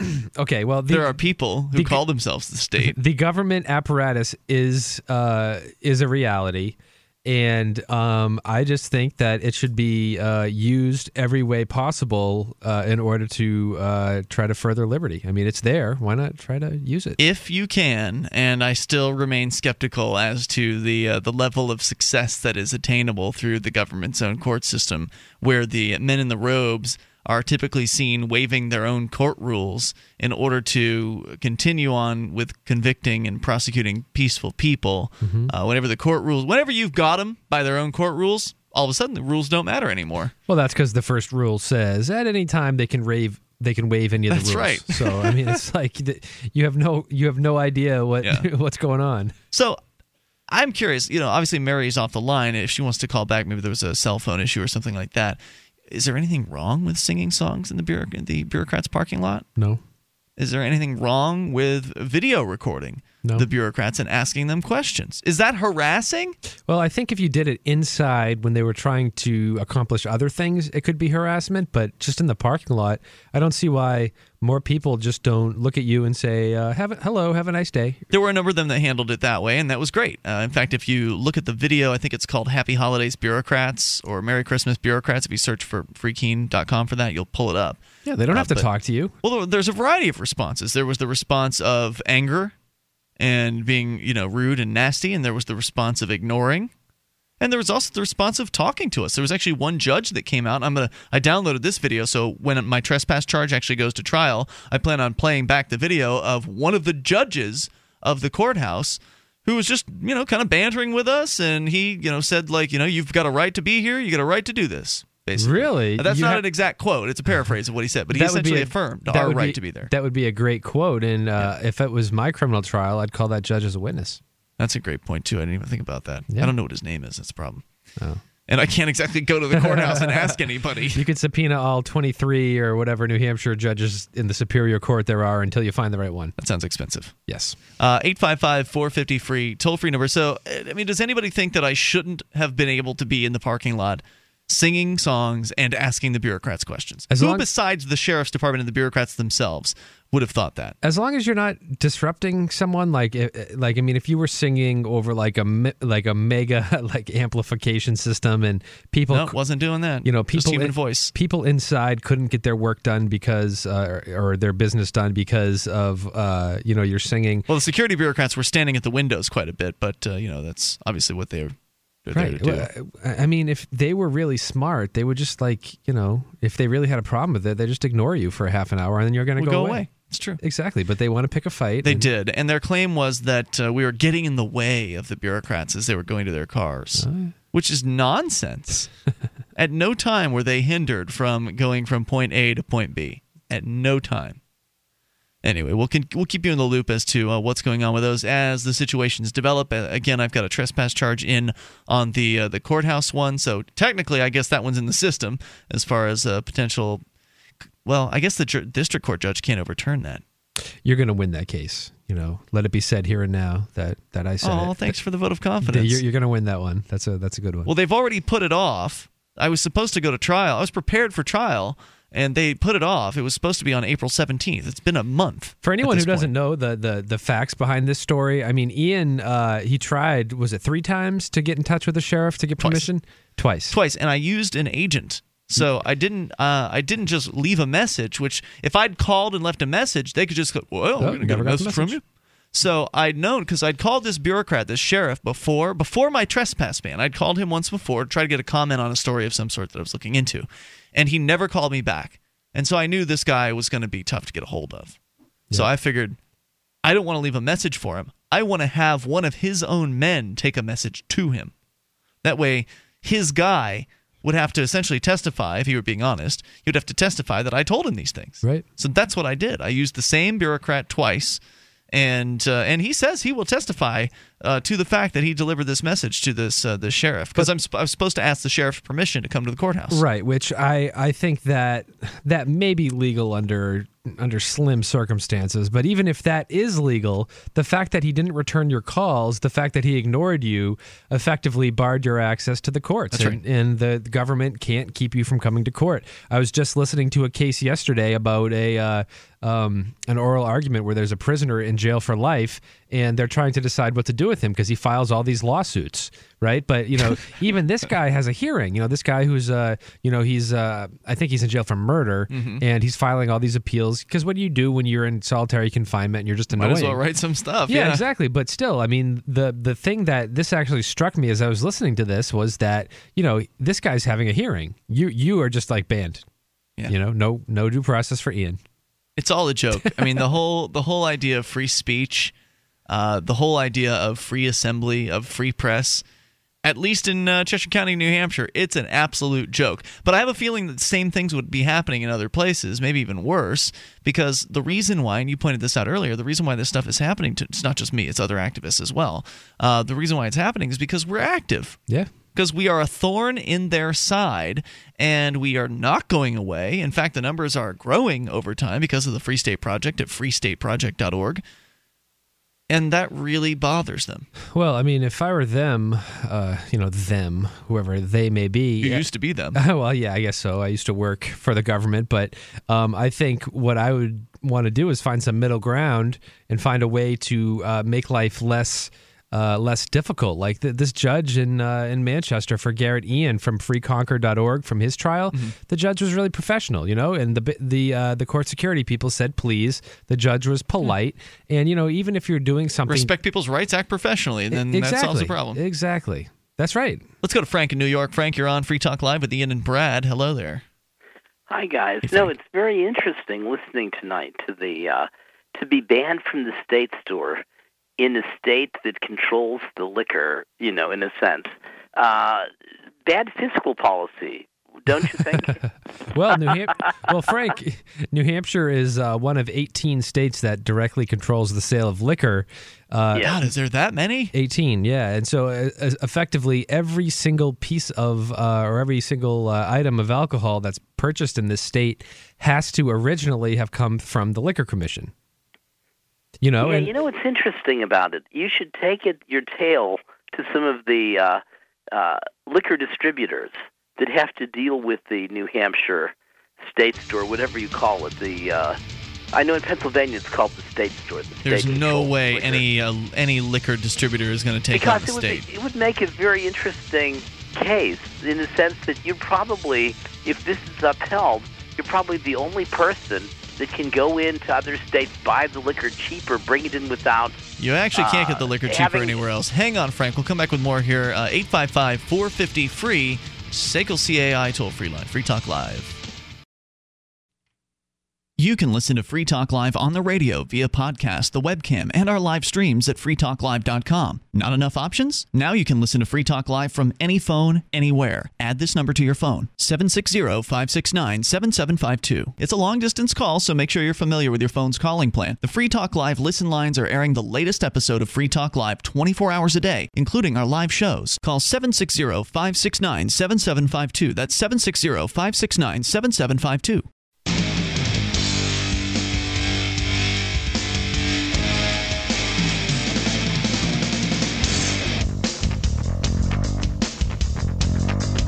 This is Free Talk Live. We're launching into the third hour of the program. You can dial in toll free, bring up whatever's on your mind.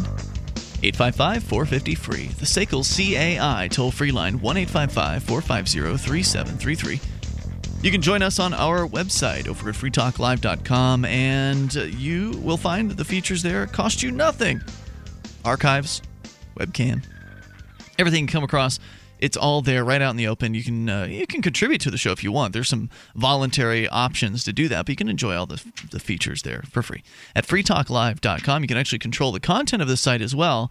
So when you find something online that you think's interesting you want to share with our listeners and the hosts of the show you can submit it as show prep and then others vote on whether they like or dislike it and the most voted up make it to the front page and the top of the site. So head over get interactive freetalklive.com so we continue with Frank listening in New York. Frank, you're back on Free Talk Live with Ian and Brad. Go ahead with your thoughts. Yeah, it's it's interesting that you're finding out now in New Hampshire that you don't have the right, the freedom of speech. You don't have the right to assemble. You don't have the right to travel unimpeded. I mean, it's just like what's happening all over this country Mm-hmm. with you know the Patriot Act and the Homeland Security Act, the National Defense Authorization Act of December of last year.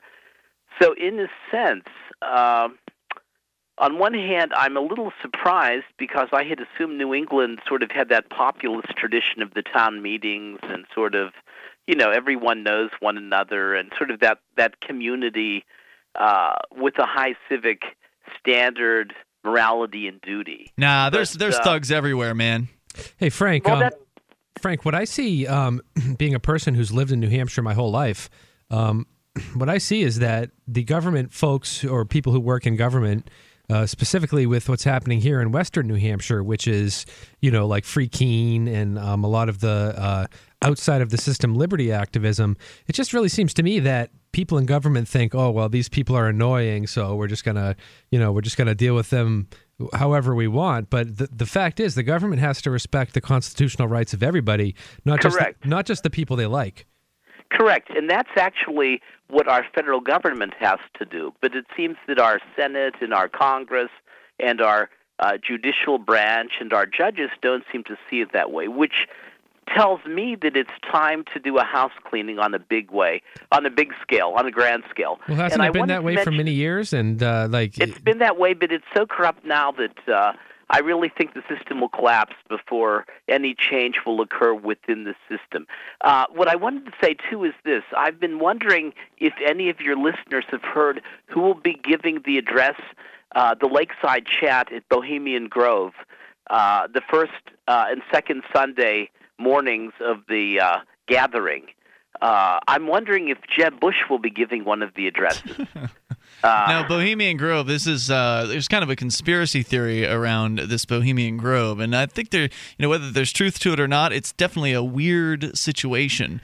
It is Uh, actually, and it's basically, it used to be 30 years ago, a, a group of wealthy, powerful men in government, banking, corporate circles, and unions uh, getting together, getting drunk, watching maybe, you know, Henry Kissinger and Nelson Rockefeller do uh, a little uh, performance in drag after the dinner, uh, sort of bohemian kind of uh, play, and uh, a lot of drinking, a lot of public urination and things. You know, watch for those yellow puddles in the. Uh, by have you the been? Have you been to the the the uh, the Grove, Frank? I've actually been out there, yes, and I thought it was ridiculous, but uh, now this you is know, it- now is it male only?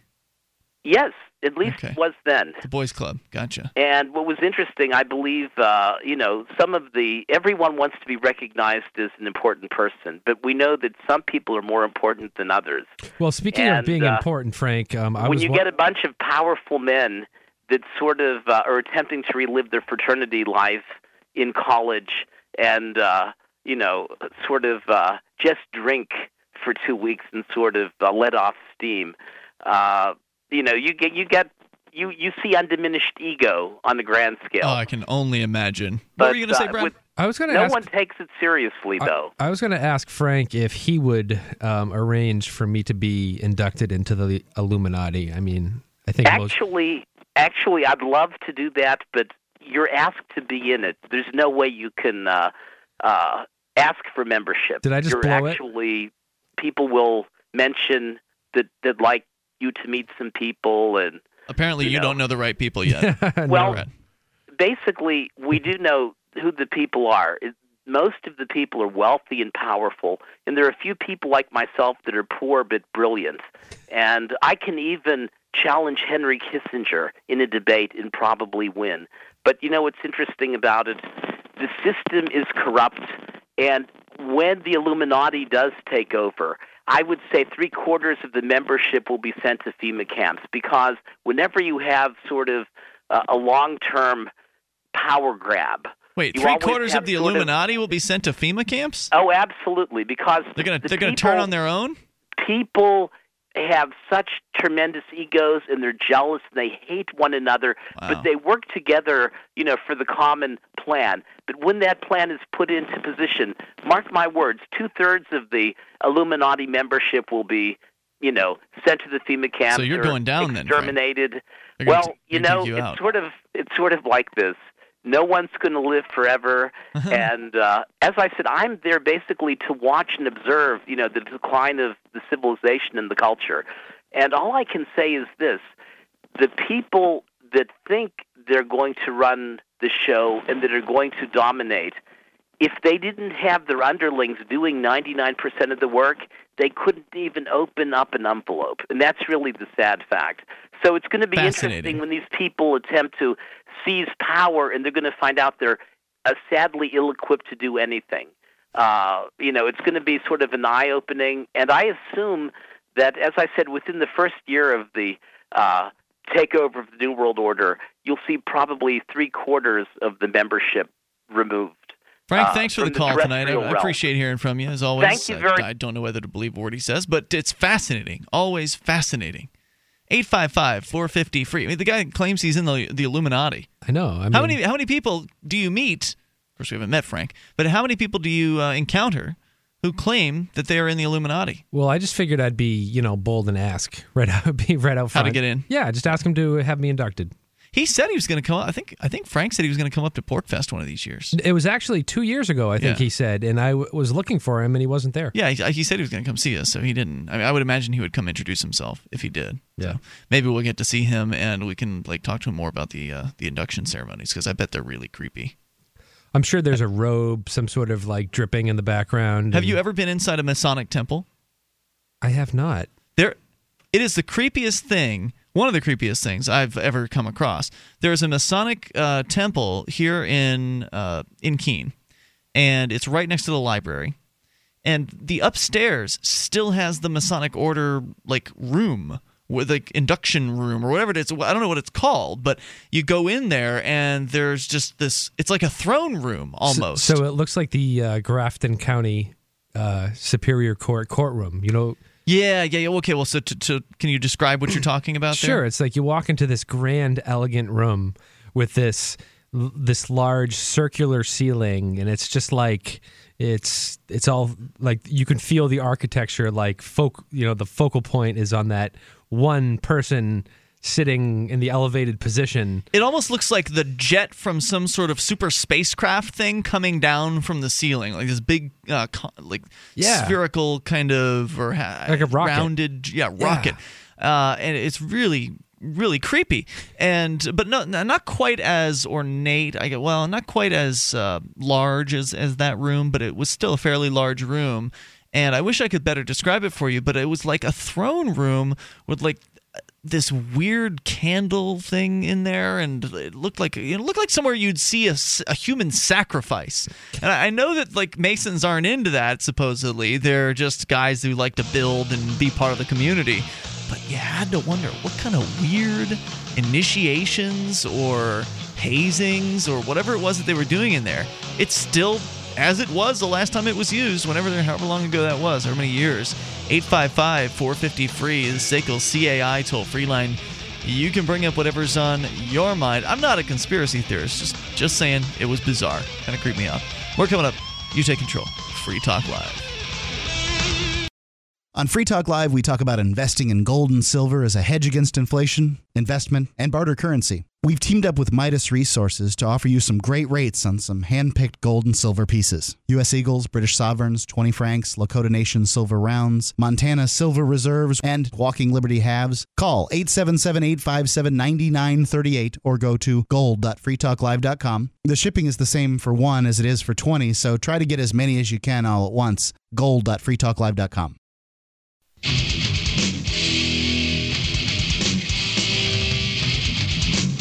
This is Free Talk Live. Toll free number here 855 450 free. That's the SACL CAI toll free line. 1 450 3733. You can join us on our website. Head over to freetalklive.com. Enjoy the features that are waiting for you there. You can enjoy stuff like our webcam, watch, listen, and interact with other Free Talk Live listeners. Go to cam.freetalklive.com.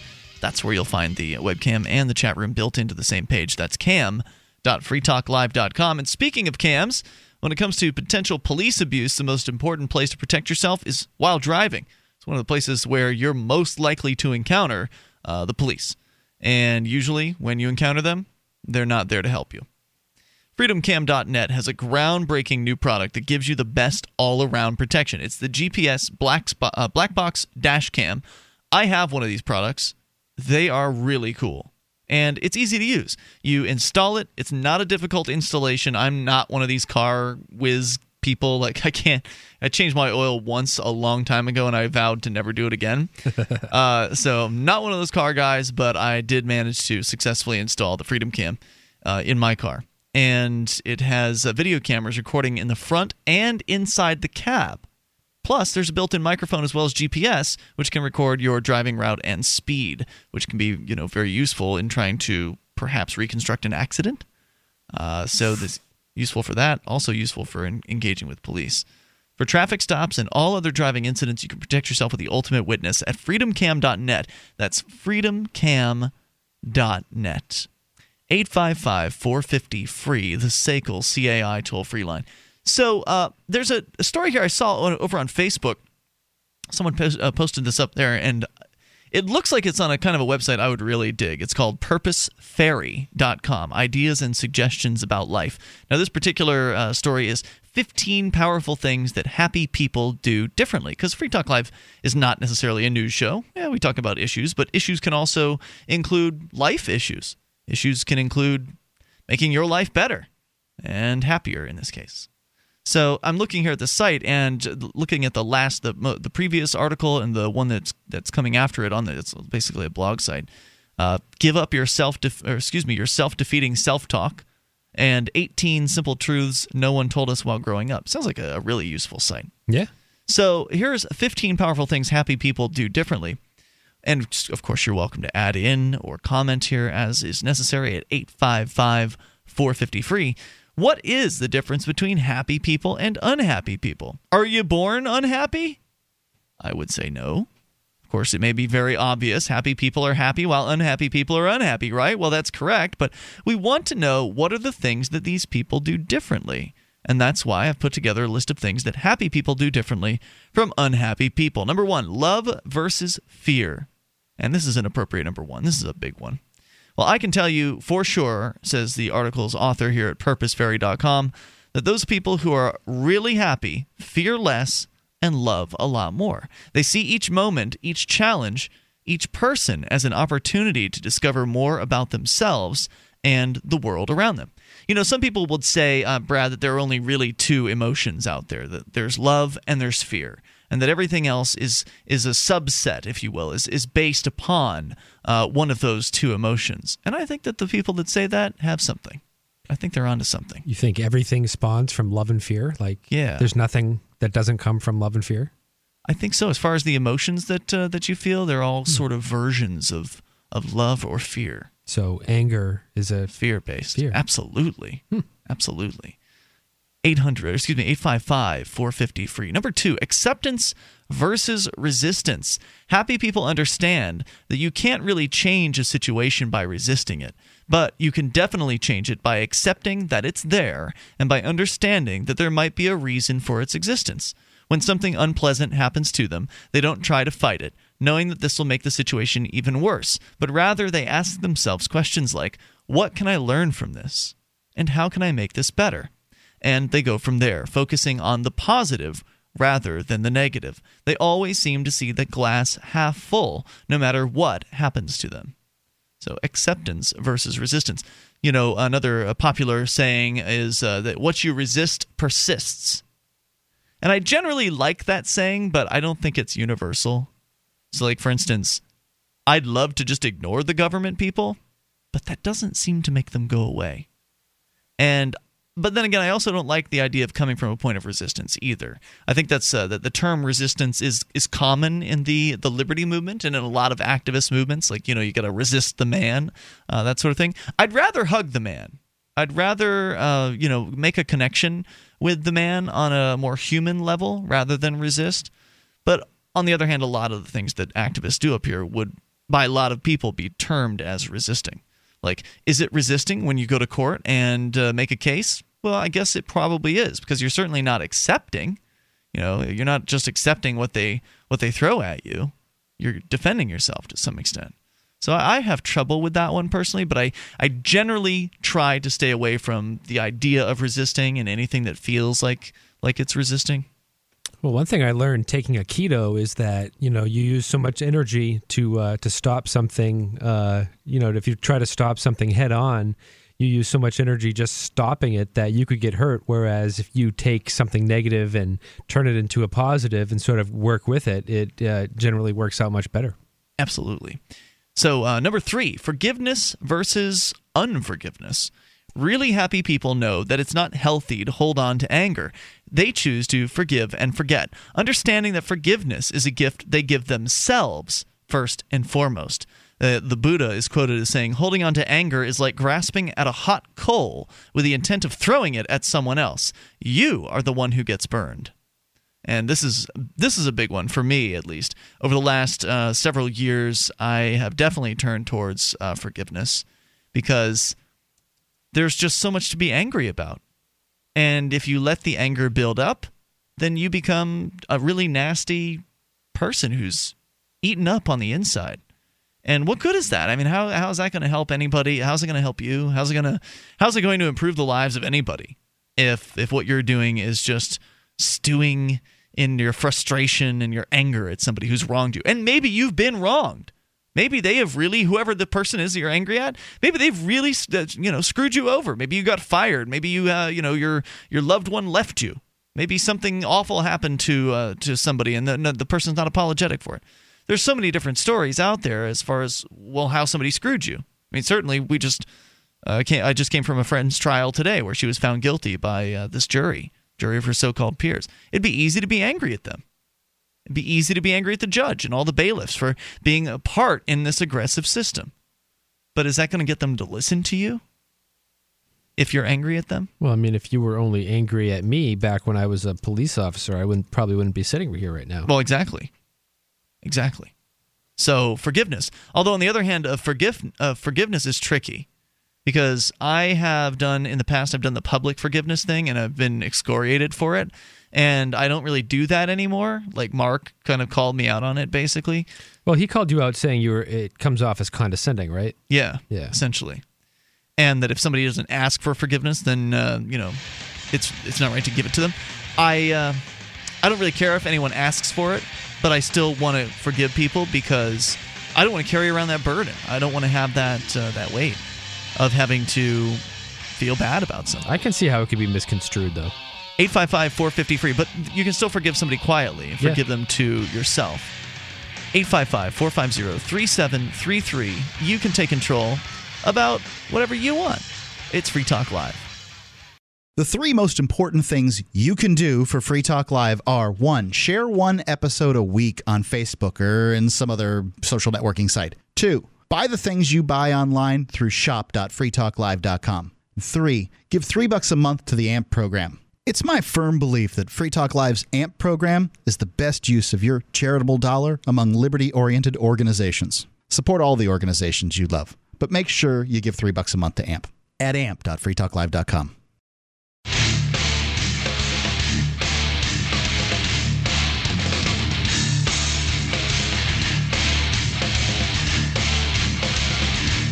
Toll free number for you to take control of the airwaves 855 450 free. That's the SACL CAI toll free line. Joining you tonight, it's Ian. And Bradley. And we invite you over to our website at freetalklive.com. We've got a mobile site for those of you with a smartphone. Mm, Perhaps you'd like to access our live streams and you'd like to do it quickly. Go to m.freetalklive.com M as in mobile.freetalklive.com. You can drop by there and grab the uh, the broadband, the midband, or narrowband versions of the stream.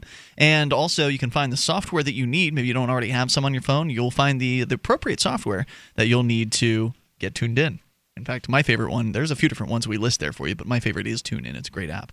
Uh, so go to m.freetalklive.com as we continue here with the 15 powerful things that happy people do differently.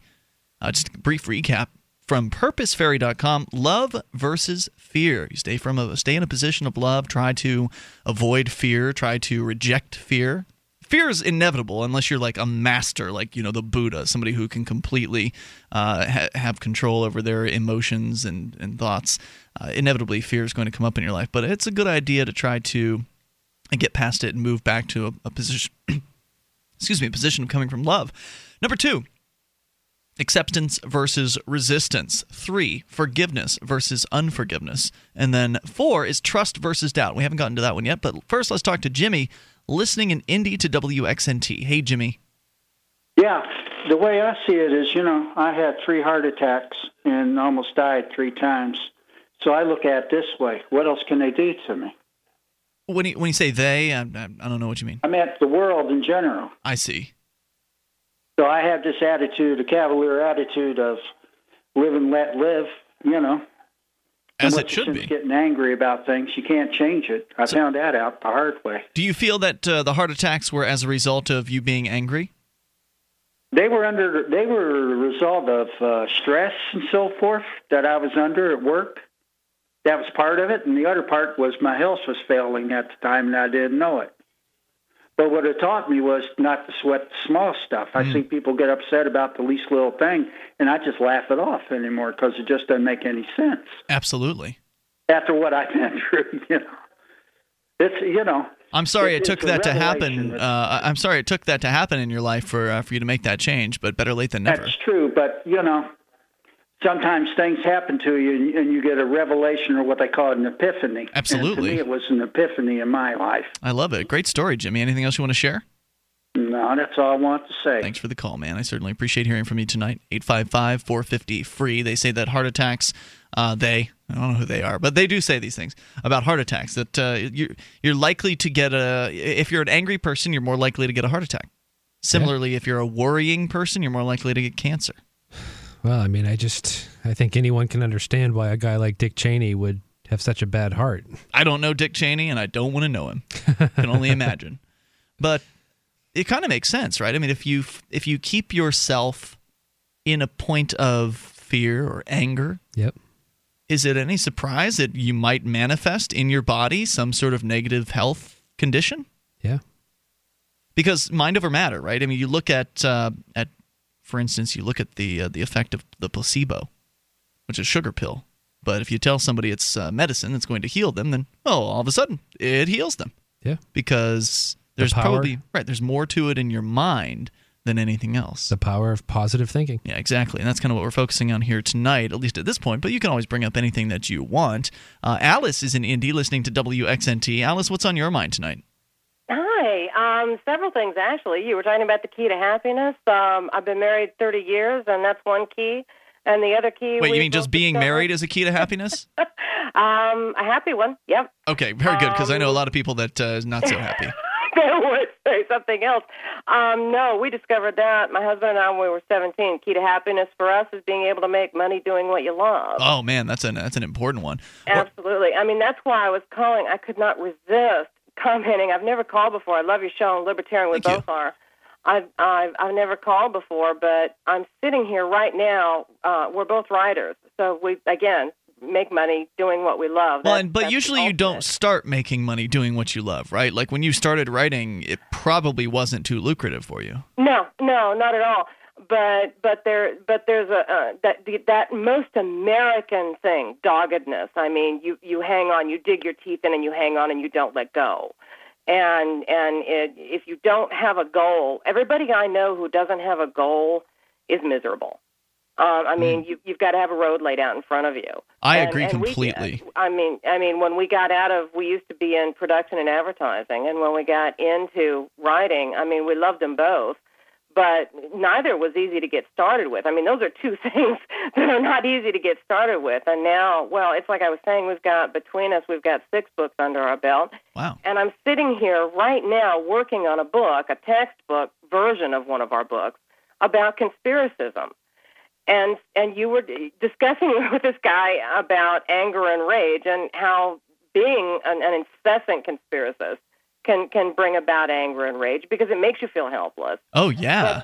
Oh, I mean, it makes you feel like everything is beyond you. You can't take part in the government. You can't make things better. It's just it's us versus them. And, and I'm glad you brought that up, powerful. Alice, because it's my biggest one of my biggest critiques about the conspiracy theory people Right. is that they're constantly mired in negativity. They're constantly mired in paranoia, and uh, they're mired in defeatism because they, as you're pointing out, they believe that everything is this big grand conspiracy. The world, the world is being run by you know 80, 80 people or uh, you know the Bohemian Grove or this and that, and that they're all getting together to try to control everybody. And Yeah. uh, it just makes it makes those kind of people want to go and uh, hide out in their mom's basement. I- exactly. I mean, I, I heard the guy talking about the Bohemian Grove, and it's bizarre. I'm working right now. I swear to God on the Bohemian Grove, which we've already done one book uh, that contained a lot of information about it. And all it is is a place for powerful guys to go urinate against big evergreens and have a good time. But but the Alex Joneses of the world, I mean, no offense, because I know you guys share a lot of stations, um, and a lot of guys on television who make a lot of money doing it. Um, they've they've turned it into something else in the same way that they've turned Freemasonry into something else.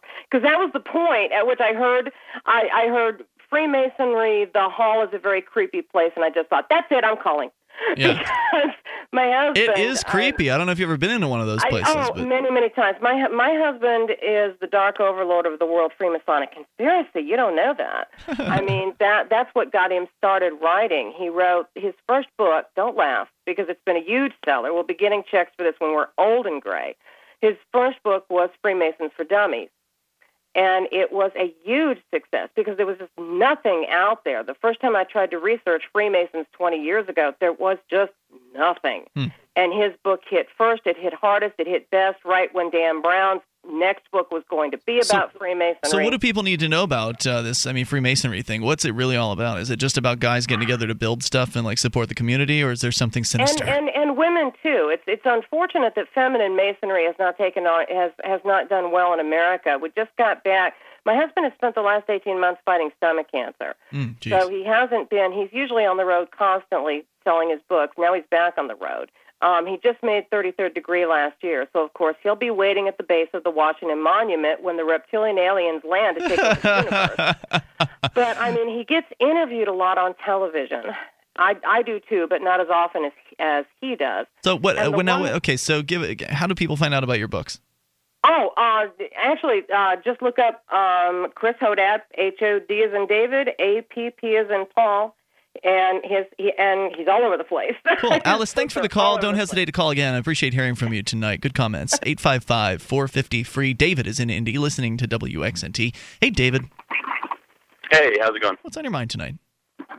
Well, apparently living in Indy is one of the keys to happiness. I think I'm the third caller from from here, but um, my thought was on the forgiveness thing. Um, kind of a half comment, half question. Yeah. What are the what's the definition of forgiveness, and do you really have a blank slate and a start over afterwards? In the respect of like a convicted thief, um, would he or she uh, be allowed to work at a bank after they're forgiven, or like a child molester? That's a good question. Hold that thought. We'll bring you back here in a moment, David. 855 450 free is the toll free number here. Remaining moments are next. You're still welcome to bring up whatever's on your mind or comment on happiness, some of the keys to happiness. We've been touching on them here tonight.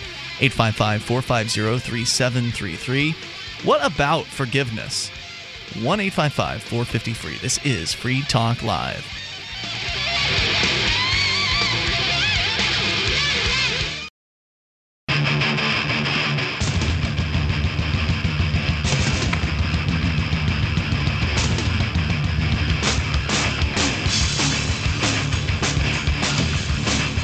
This is Free Talk Live. Bring whatever you want, toll free, 855 450 free. That's the SACL CAI toll free line. We do have enough time for you and your thoughts. Should you make the call now, tonight with you in the studio, it is Ian here. And Bradley. 1 855 450 3733. We've been sharing with you a story from purposefairy.com the 15 powerful things that happy people do differently. What what sets those happy people apart from people that are angry all the time? Well, there's some obvious stuff like love versus fear. People coming from a position of love rather than fear. That's important. Acceptance versus resistance. Forgiveness versus unforgiveness. In fact, David is with us listening to WXNT in Indy. And David, you had some questions uh, or some observations uh, about forgiveness? Yes, sir. Um, Go ahead. Kind of the, uh, the the boundary and definition of it. Um, say you're my friend and you you steal from me and admit so, um, or a thief that's convicted. Yeah, I forgive them and bring them back into my social circle per se, but should they be allowed to work at a bank or or would I I probably won't be loaning you money in the future. So is a relative consequence and long term part of forgiveness. Well, I think it, you know, obviously depends on the situation. If you're talking about uh, somebody who uh, has wronged another person, you really want to forgive somebody, as the article points out here, to uh, to give a gift to yourself. You're forgiving that person for you. So, like, if you're the person they victimized with their thieving, uh, then you're forgiving them so you don't hold anger in your heart towards them anymore in the future. Maybe move from a position of anger to a position of pity. Uh, you know, like this person is so sorry and so sad that they, you know, stooped to stealing from their friend. Uh, that's a better position than being angry at the person. So shifting, Right, I love shift- that idea. Right, shifting your uh, your viewpoint slowly from uh, step to step. But just because you forgive somebody doesn't mean you have to forget. Uh, I don't think that they're one and the same. You don't want to forget about who the scam artists are and who uh, the people are out there that you know might possibly hurt you or or have hurt somebody else, and you know you don't want to put yourself in a position where those people are trusted. So forgiveness doesn't necessarily mean letting them into your web of trust. If they have been trusted before and have now given you a reason to no longer trust them, uh, you can forgive them. You can forgive them, but that's just a personal thing you're doing to move on. Uh, you're really just kind of moving on from that relationship. I would say that unless that person's relationship is valuable in some other way, uh, it's there's value in not forgetting what they've done to people. And one could say, couldn't they, like a, a, a lost element of compassion that we forget about is showing the error of one's ways. Is that is that attached or related in some way to forgiveness, or part of compassion? The opposite of opposite of that would be apathy, if you don't care. But uh, compassion, true compassion, would be showing you that you're messing up. Oh, absolutely. I, I think it's it's important to let people know when they've screwed up, because otherwise, how are they going to learn? Cool. David, thanks, Thanks for the for taking my call, call. and the thoughts. Appreciate it. Number four, trust versus doubt. These are some of the things that pa- uh, that happy people do differently from angry people. They trust themselves and they trust the people around them. No matter if they are talking about the cleaning lady or the CEO of a multi billion dollar company, somehow they always seem to make the person they're interacting with feel like there's something unique and special about them. They understand that beliefs come, become self fulfilling prophecies, and that because of that, they make sure to treat everybody with love, dignity, and respect, making no distinctions between age, sex, social status, color, religion, or race. And these are the great men that Mark Twain was talking about when he said, Keep away from people who try to belittle your ambitions. Small people always do that. But the really great make you feel that you too can become great. What do you think about that, Brad? Think that's pretty inspiring. Number five, meaning versus ambition. They do things that they do because of the meaning that it brings into their lives, and because they get a sense of purpose by doing so. They understand that doing what you love is the cornerstone of having abundance in your life. And this goes back to what uh, lady from uh, Indianapolis was talking about that it's important to be able to hopefully make some money off of doing what you love. I mean, wouldn't that be the ideal situation for you? I used to love my former job. You know, I mean, it's if you if you have fun while you're making money, it's it's it's a no brainer. You can't beat it. No, it's the best. it. But sometimes you have to put in, you know, you got to pay your dues. Yep. Right. So at, Free Talk Live here, every, people that are just coming to the show, they'll see, oh, yeah, you guys got over 100 stations and uh, you seem to be doing pretty well. But for years, this show didn't make a dime. You've been doing this for a while. Yeah, this is almost almost a decade, not quite, but uh, coming up on our, our first decade doing this program. And it took five or six years before we actually started to make any kind of profit at uh, this program. So if you if there is something that you'd like to make money off of that you love, you should be doing it. Whether you make money yet or not, maybe it's going to take you a little while to figure out how to monetize your hobby. But if you're not doing it a little bit, if you're not doing it sometime, I mean, obviously, if you've got to work, you've got to work, you got to do what you got to do. But there's still time that you've got off, and maybe those that's the time you can focus on. As our caller pointed out, she likes to write, uh, so maybe that's the time you can focus on your writing or your creating or your programming or, or whatever it is that you, you're interested in. So, going on here, uh, as Dr. Wayne Dyer puts it, doing what you love is the cornerstone of having abundance in your life. And they care more about living a life full of meaning rather than what in our modern society we would call living a successful life. The irony here is that most of the time they get both success and meaning, just because they choose to focus on doing the things they love the most, and they always pursue their heart's desires. Because if you're not doing that, what are you living for? Nothing. Right. If you're not pursuing what you want, what's the point? Is it just to sit here and collect some breaths and eat some food and take crap and then go to sleep? I mean, is that, you know, is that the point of life? Why not pursue what it is that interests you? Let's continue. Uh, they're not motivated by money. They want to make a difference in the lives of those around them and in the world. But guess what? As it's pointing out here, it, as it turns out, if you make a difference in someone's life, someone else's life, then the money comes it comes along. You help somebody get what they want, and you'll get what you want. Number six, praising versus criticizing. Happy people would probably agree with Carl Carl Jung's theory on resistance. What you resist not only persists, but will grow in size. They don't criticize the absence of the behavior they want to re- reinforce, but rather every time the behavior is present, even if it's not that often, they know that by praising the person and the behavior, they will actually reinforce the positive behavior. I gave an example of doing this today when the uh, the bureaucrats when we were finished up with Kate's trial at uh, the Superior Courthouse, even though it wasn't the most positive outcome, she was still found guilty. Uh, I complimented the bureaucrats on the way out the door. I, I said to the security agents, I said, you know, I just want to thank you for being uh, cordial. Or I said, uh, thank you for uh, something like being cordial. And uh, and you know, I complimented them for being nice. Well, to anyone who uh, who hears you saying that, you know, I mean, there's a reason why the, uh, the the relationship with court security out here in Keene is tedious, and it's not because you're impolite. You know, I mean, it's because you're being treated poorly. It's true. And but it's still important, even if somebody's treating you poorly, to try to uh, you know try to see the good in them, try to uh, to compliment them. It's not always easy. When a parent wants to make sure that uh, his seven-year-old boy will learn, always learn to put the toys back in the box after he's done playing with them, he'll make sure not to focus on the many times the child won't do it, criticizing him and his behavior, but rather every time the little boy does put the toys back. The parent will praise him and his behavior, and that's exactly how he will reinforce the positive behavior. And in the end, getting the wanted results and that worked for my parents too. We did the star charts where uh, they'd give you like a little gold star or silver star, or something like that, and then you know if you did the right things on the each day of the week, you'd get a silver star, and then if you made it through the whole week or two weeks or however long the chart was for, then you'd you know take you out and get you a transformer or something like that right? There'd be some sort of gold get ice cream some something nice would come uh, at the end of that if you got enough of the stars Challenges versus problems. Number seven on the list of 15 powerful things happy people do differently.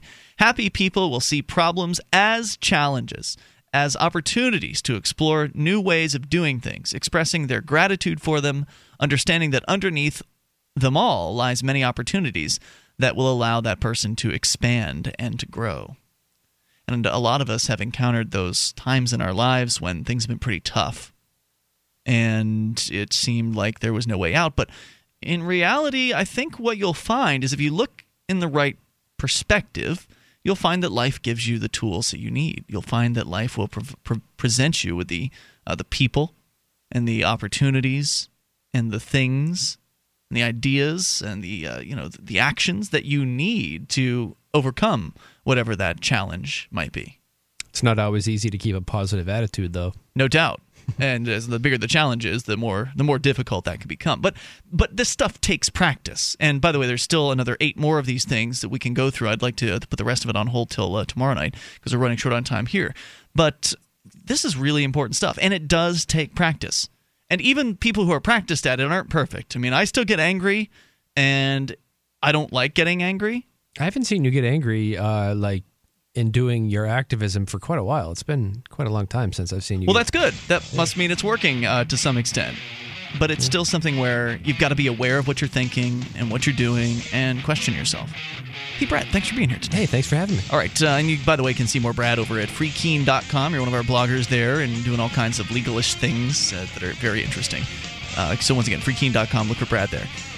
We'll see you tomorrow night. Online in the meantime, freetalklive.com. We'll talk more about the uh, 15 powerful things that happy people do differently at that time. See you then. What has happened to America and when did it become okay for the government to extort wealth from the American people? As a former law enforcement officer, I have explained in my new book, In Plain Sight, The Disregarded Truth, how absolute property ownership has been denied to the American people, how and why inflation is fleecing America, how law enforcement officers are being used to suppress and criminalize the beliefs of liberty and freedom. In Plain Sight explains how we can restore what was once a free America. Get your copy of In Plain Sight, The Disregarded Truth today at Amazon.com.